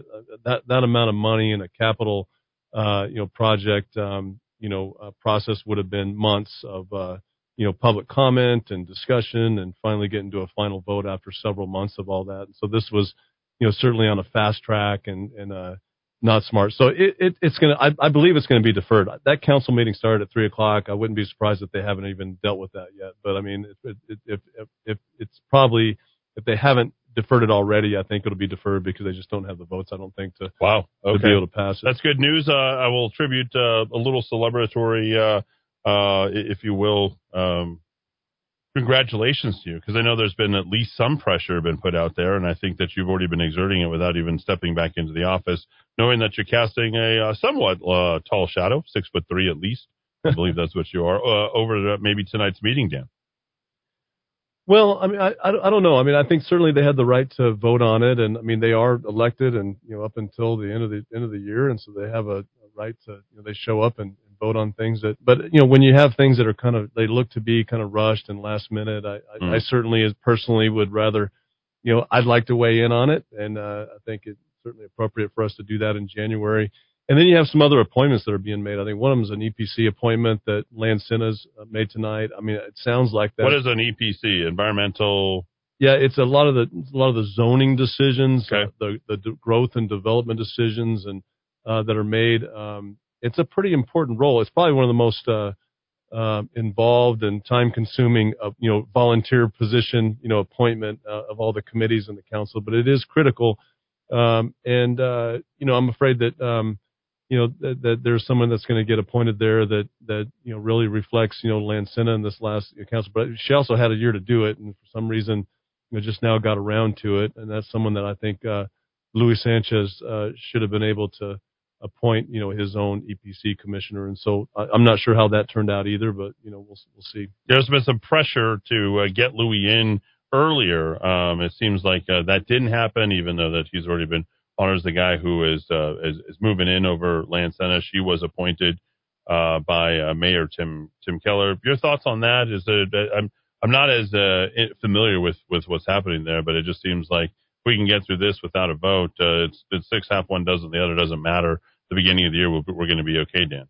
I like Louis a lot, and I I, I like his uh, tenacity, and I like the uh, I, I like that he's willing to get in there and fight. And Hmm. You know, something that he believed in, uh, that he believes in. He believes that he uh, he should start immediately, and based on I think he's got a good basis for it. I mean, Yeah. uh, uh, with how uh, his predecessor was appointed, and so I think there's a there's a legal case for it. Good. And I was talking to him the other day. I said, Louis, we're going to be in there in a few weeks and, and have our shot here to to get started. I like the fact though that he. Uh, he's ready to go. You know, I mean, and, and he doesn't see it as, uh, hey, I'm going to sit there and be a fly on the wall Yeah. and, and watch things happen. I'm going to be active right off the bat, which, uh, you know, that's what people elected him to do. I mean, get in there and, and yeah, and, he make wants to get. I mean, how? When's the last time you've seen uh, somebody uh, so excited uh, to get in there and uh, make something happen? That is kind of exciting that he's that adamant about it. Now he is a conservative Democrat. Is that uh, that that that what his? I, I would say that, yeah. I mean, certainly a lot of the things that I've I've uh, seen him take a stand on, I think is is great. He's certainly, you know, pro business and pro growth. He's Mm-hmm. pro police, and uh, he's real passionate about supporting our our police officers Okay. and making sure that they have everything they need to be successful. And so, uh, you know, I I, I like him. I think he's uh, he's going to do a great job. And I also I'll tell you this, um, I I served eight years. Um, uh, with uh, Ken Sanchez, who passed away, Mhm. um, and and Ken and I were very close. I, I miss Ken Sanchez, and he represented that district very well. He reflected that district. Uh, he was more of a moderate uh, Democrat, and he, uh, I mean, he, I don't even, I hate to even put those labels on people because Ken was just somebody who really cared about the people in his district and just tried to do what was right and make the right decisions. And and uh, and many times he and I were were together on a lot of things, and, and partly because we both represented areas on the west side, and so we Mm. had some common threads there. Yeah. Um, but usually at the end of a, a council meeting, he was my first phone call, you know, and we'd talk. And even if we had it out and fought on something, you know, we'd talk through things. Just a great man. I think Luis Sanchez really represents and, and reflects uh, a whole lot more closely, um, you know, who Ken Sanchez was and what he stood for. That's exciting. Uh, Ken was a good guy. He uh, photographed my uh, grandparents. Man, I I thought this 50th uh, uh, anniversary wedding back in the day, uh, some time ago. And plus, he had a business background. Uh, he was a photographer, but he had a business background where he was as an accountant. And uh, so we also share an affinity because they had tried to oust him from running for city council. You might remember way back when, I think uh, 04, 05, uh, when uh, he they he was claiming his domain as his workplace, uh, which was kind of interesting. So, uh, and I had a little bit of that uh, this year. Uh, Dan, I think it should be noted uh, you knew that I lived just right down the street from you, uh, right there on the west side for a time, right? I did, yeah. We were neighbors. I We mean, were- We, we were claim close, that yeah. we're the the we were the home of Eddy Aragon. They're District Five. Yeah, it's, it's exciting to see all that. Uh, the West Side's really growing and, and burgeoning, and I think uh, were you surprised by those numbers that you saw come out of there? I know that uh, when Joe Monahan, uh, the, the great, uh, I know he hates this, but the great liberal coming from the left, I got to say, Dan, uh, he misquoted those maybe almost on purpose. Sisto Abeyta had the numbers, and they were far different than what ultimately came out of there. You came out with that uh, that win, and you know I was I was happy to see that you know our campaign and you know the stuff that we were doing to sort of uh, you know be involved with you and what what you were doing uh, came in at 24% for me. But boy, those those numbers as you beat Cynthia Borrego were were 55%.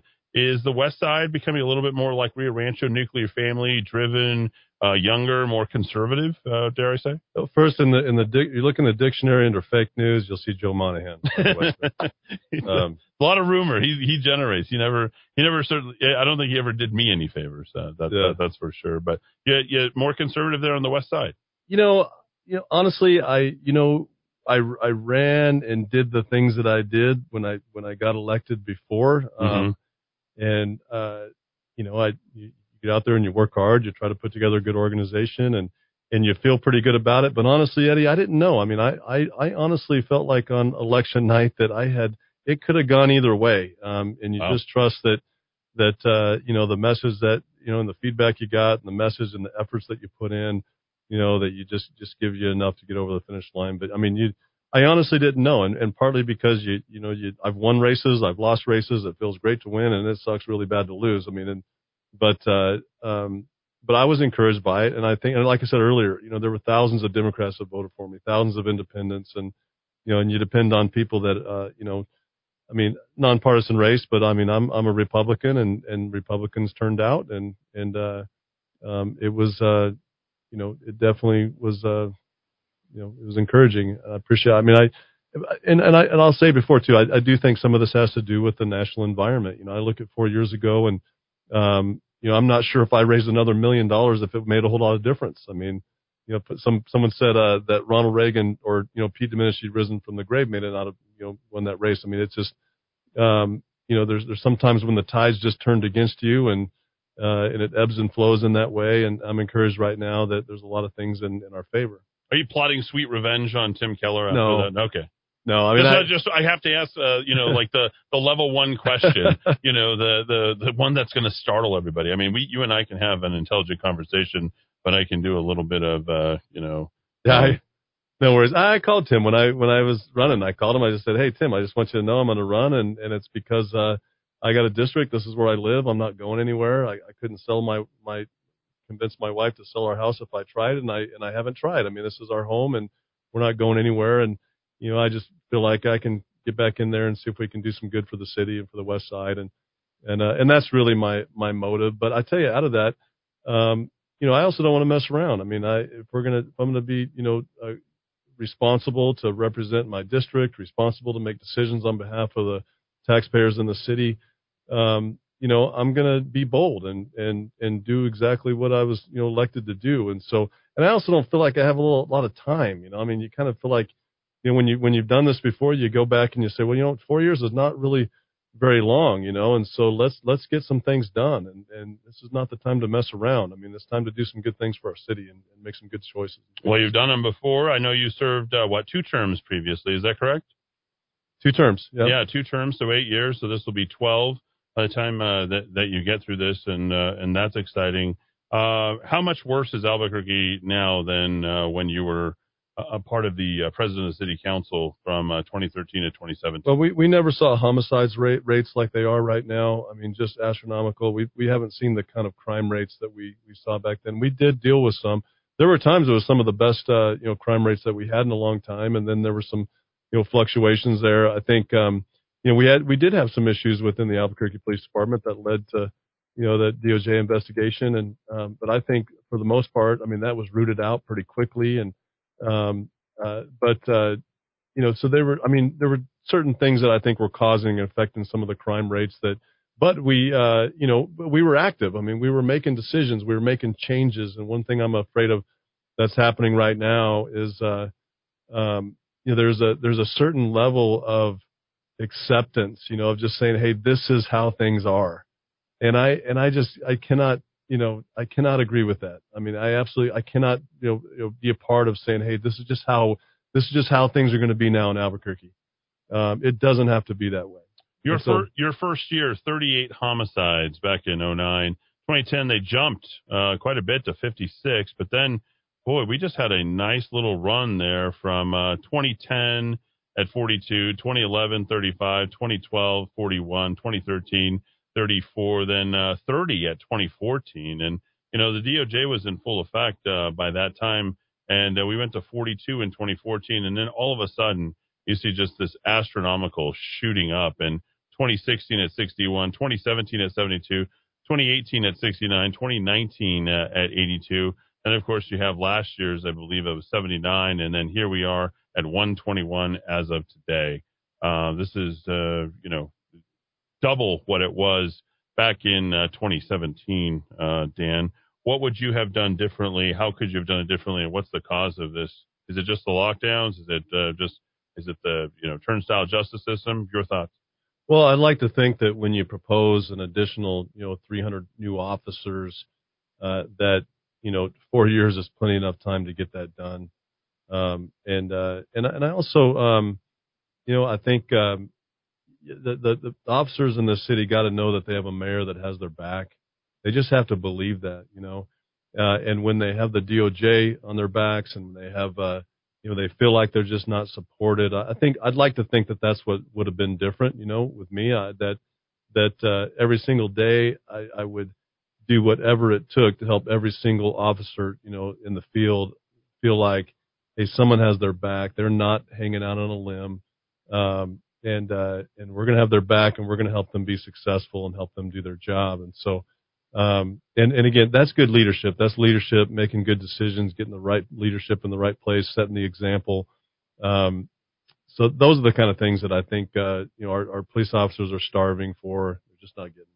Yeah. Uh, getting back to, uh, and I, we're speaking with Dan Lewis, uh, City Council District 5, newly reelected after eight years. Uh, he comes back after taking a four year hiatus after his uh, mayoral defeat, and he comes back and uh, is going to restore confidence in City Council. And we're looking at, you know, COVID 19, essential, non essential. Uh, we have yet to talk about that, you and I, but I, I know that uh, you're a private business owner. How insulting was that? And what can you do to prevent that from happening and making sure that there's no more mandates uh, when it comes to just about anything? Because, you know, th- these are things that uh, are unconstitutional, I think, in, according to federal law. Your thoughts? I don't believe in mandates. There's a proposal right now uh, before the council that would would mandate a uh, that our first responders uh, would, um, you know, be mandated to get the vaccine. I think that's just a, such a slap in the face to, you know, the people that are just working so hard for our city. And so, um, you know, I, I'll probably, you know, uh, introduce something that would just make sure that that never happens. Um, and so I feel strongly about it personally. Um, you're not going to, you know, I don't know if I should even admit this, uh, right here. Yeah, do it. You're, you're, but you're I am, uh, um, you know, I personally, I don't, I don't really have a problem with, uh, uh, with vaccinations. I, I don't, I have a big problem with it being mandated. But I'm the only one that did what Trump told us to do. You know, I'm, I'm, I'm hey, Trump said to get vaccinated. So yeah, yeah man, come on. I'm, I won't, I won't take you on on that. but you know, my wife thinks I'm crazy. You know, she's, Does she get vaccinated? no, my, my wife, my wife thinks I'm just insane. Like, she can't believe that I got the vaccine. Yeah. Did it uh, cause any arguments or anything like little that? bit. Yeah, Really? a little bit. Wow, good for Tracy. She's uh, she's a good woman, and uh, you know I've known her well, and uh, I think that you know what you guys do and what's your involvement in the community, and her being a, a wonderful teacher, uh, the things that she does there on the west side, and I got to tell you, you guys are like two kids. Uh, whenever I saw your your post on Facebooks and your your vacations and the things that you said, I mean, it's just like you guys are in love as much as you were on day one, and that's a that's a rare thing to see these days. People seem a lot more hateful, angry, upset, and not as happy. And uh, you've kept your family together uh, through thick and thin, uh, through mayoral losses and change of jobs and things like that. And not to say that any of it was was negative, but uh, you know, getting back to that uh, uh, Steve Smothermon and his conversations. I mean, keeping the family together and keeping that, that focus. How have you managed to do that uh, through all these years? Well, my wife's a big part of every. Dis- I mean, you know, we we're. It really has to be a team in everything that you do. I mean, I even as a city councilor, she she was uh, uh, so much of the the work behind you know running a, a race, and she worked extremely hard to help me you know get elected in that race. You just have to be together on it, and I and I have seen a lot of you know candidates that just aren't together with their spouse, and no matter what it is, whether you're you know running for public office or you know pastoring a church like I have or running a business, I mean it really is difficult. But there and there are people that you know when um you know that are that are that are single and in all walks of life that do a successful and great job of it. But uh I just know how important it is that that I'm I'm you know we're I'm together, you know, we're together and that we're kind of we're we're heading in the same direction. And so but that's not easy. I mean that's certainly not easy. And so it's it's something that takes work. I'm going to ask you a year one uh, and a year from now what it looks like. You and I are standing here uh, on December 6th, uh, you know, 2022. What does it look like uh, for the gubernatorial race? Uh, and you don't have to answer, but I'd like for you to. Uh, what does it look like for the gubernatorial race? What can we do tomorrow uh, to start that whole process, getting Lori and, and Renee Grout elected? Give me a, a view at what it looks like a year from now. Well, I'd like to think a year from now it's an it looks entirely different. I, I think having a uh, um, you know Republican you know governor, um, and I think that would just completely you know uh, just change the whole trajectory of the state. And um, I would agree with you know Pastor Smothermon just saying we're we're like a lot of you know uh, third world countries and and how our governor has led you know through the the the you know the shutdowns and I mean it's just been absolutely ridiculous. And you look at other states that are just thriving and um, that their I mean their their COVID rates are lower. They're much bigger states, and so I mean we can go on and on about that, but I, I certainly think there's a better direction. There's a direction that's going to you know bless the state and the people of the state a whole lot more. And so I'd like to think that we have a Republican governor and um, uh, and that uh, you know that we have more of a balance in the state legislature. Uh, but and I and I again I think that uh, the momentum in that way is in our favor.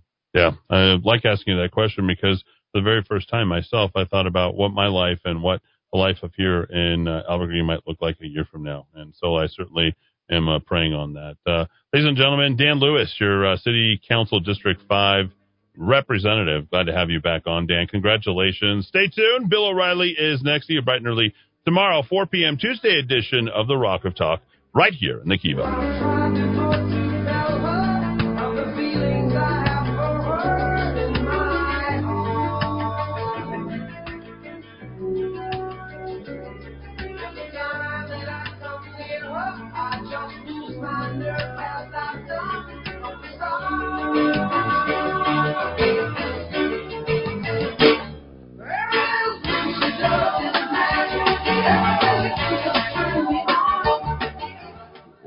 So. Uh,